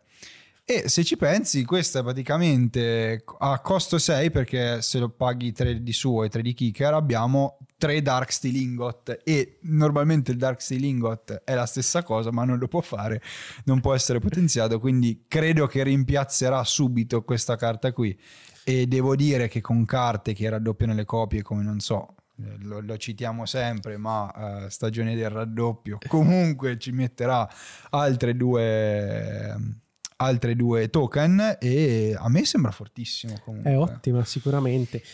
Allora è chiaro che in questo maga- momento magari si tende a togliere le, le, le, rocce che danno mana a costo 3, però sicuramente come dicevi tu se giochiamo Dark Steel Ingot dovremmo sostituirlo per questa perché fa la stessa sì. cosa ma meglio, ha, ha solo una, una, possibilità in più, quindi sicuramente è una carta che è, è ottima già di per sé, se noi pensiamo Dark Steel Ingot si giocava tantissimo finora. Quindi andiamo avanti. Bene, penso abbiamo quasi finito in realtà, sì, sì. perché siamo arrivati alle terre, ma in realtà la maggior parte delle terre abbiamo, ne abbiamo parlate nella vecchia puntata quando abbiamo parlato delle pathway, anche nei vari vantaggi. E la carta forse che ci interessava di più è Crawling Barrens. Questa è molto carina, riprende un po' quel ciclo di terre animabili della vecchia Zendikar, e, però in una maniera un po' particolare. Vediamola allora. È in, da un mana in colore, entra stappata, quindi ottima cosa. E possiamo pagare 4 mana per mettere due segnalini su Crawling Barrens e poi decidere se farla diventare uno 0-0 elementale fino a fine turno, che rimane una terra. È molto carina perché ci mette, ci mette dei segnalini, quindi vuol dire che ogni volta che noi utilizziamo questa abilità potremo farla diventare sempre, sempre più grande. E questa è una cosa molto molto forte e che ci permette anche di andare in sinergia con mazzi che usano segnalini più uno più Sì, ad esempio, l'ultimo, cioè, Obun, ne abbiamo parlato prima, può essere un esempio. Eh, poi ho visto che si sta giocando anche abbastanza in standard, perché comunque questa cosa del i mazzi tempo in cui cercano cioè, un po' più lenti... Mh, puoi potenziarla in continuazione perché non è che i segnalini vanno via, quindi questa cosa che rimangono in segnini è veramente interessante. Eh, non so da altri punti di magari mh, mm, mazzi in colore, non lo so che tipo di dove si, dove si potrebbe mettere questa allora, carta. se noi pensiamo a come vengono usate le, le mainland, che sono le altre, le altre mm-hmm. terre animabili, normalmente si, si, sfruttano principalmente nei mazzi eh, control negli altri sì. formati. E secondo me questo non le rende molto forti in, in uh, Commander normalmente, appunto perché magari spendere 5 mana per trasformarla una creatura in un 4-5, in un 4-4, magari attaccare un giocatore sola, sì. è proprio poco efficace in Commander, in cui abbiamo altri due avversari che non stiamo attaccando in quel momento e in cui abbiamo speso una risorsa così, così alta per fare magari anche 4 danni che su 40 punti vita sono pochi effettivamente. Secondo me per quello non le vediamo normalmente. In questo caso, come dici tu, sfruttando la sinergia dei segnalini più più, sì. magari ha qualche possibilità in più. Quello che dicevi tu nei mazzi in colori sicuramente è un'ottima carta, perché se noi pensiamo a un mazzo che gioca normalmente le Waves, per esempio appunto un mazzo con un generale il Drazi sì. che non può usare terre colorate, chiaramente al costo di Ma sì, togliere una base, ci sta, assolutamente. assolutamente. Poi mh, non lo so, appunto, secondo me in alcune meccaniche che sfruttano i segnalini più uno più uno è molto utile, anche, tanto si ripete sempre, sono sempre le stesse da Blink Season, o anche l'Osolit può essere utile se fai spaccaterre, puoi ri- rimuovere i segnalini e metterli sull'Osolit, comunque è interessante. Ci- citiamo almeno una volta Trax. Eh sì, almeno una volta, visto che nonostante sia penso uno dei mazzi più giocati, non ne parliamo mai, poverina, vuoi per odio, vuoi per non so che altro, però. Non so, eh, chiaramente è perché è, è quasi scontata sempre parlarne. Ogni volta che si parla di segnalini più uno più uno, sappiamo che c'è- Esatto. c'è, anche lei in, in the back of our mind. diciamo. Esatto. Ecco, e ce l'abbiamo fatta. Abbiamo l'abbiamo parlato fatta, di tutte sì. le carte di cui volevamo parlare. È stata lunghissima, grazie per averci seguito fin qua. È stata due puntate, tra l'altro, contando anche la prima in cui parlavamo di Zendikar in generale, molto lunghe e c'era moltissimo da dire. Sì, spero che questo format o comunque questo modo di, di spiegare le carte vi piaccia, fateci sapere ovviamente, dateci feedback, ci servono, ci servono per capire come possiamo migliorare, fateci sapere anche cosa ne pensate voi, se ci sono magari delle carte che non abbiamo detto che meritavano almeno uno spazietto in questi tre ore di, di complessive di, mm, di mm, revisione delle carte. Bene, che dire, grazie eh, anche per questa puntata di Casual Commanders è tutto e ci vediamo come sempre ogni settimana e alla prossima. Ciao ciao. Che ne pensate voi di questo ritorno a Zendikar? E delle nuove carte modali a doppia faccia? Fatecelo sapere nei commenti e come sempre ricordate di mettere mi piace al video, condividere ed iscrivervi al canale. Se volete rimanere sempre aggiornati sul mondo di Magic the Gathering, ricordatevi di attivare la campanella per non perdere nessuna novità del canale. Da Egao e Lazze, ciao e alla prossima!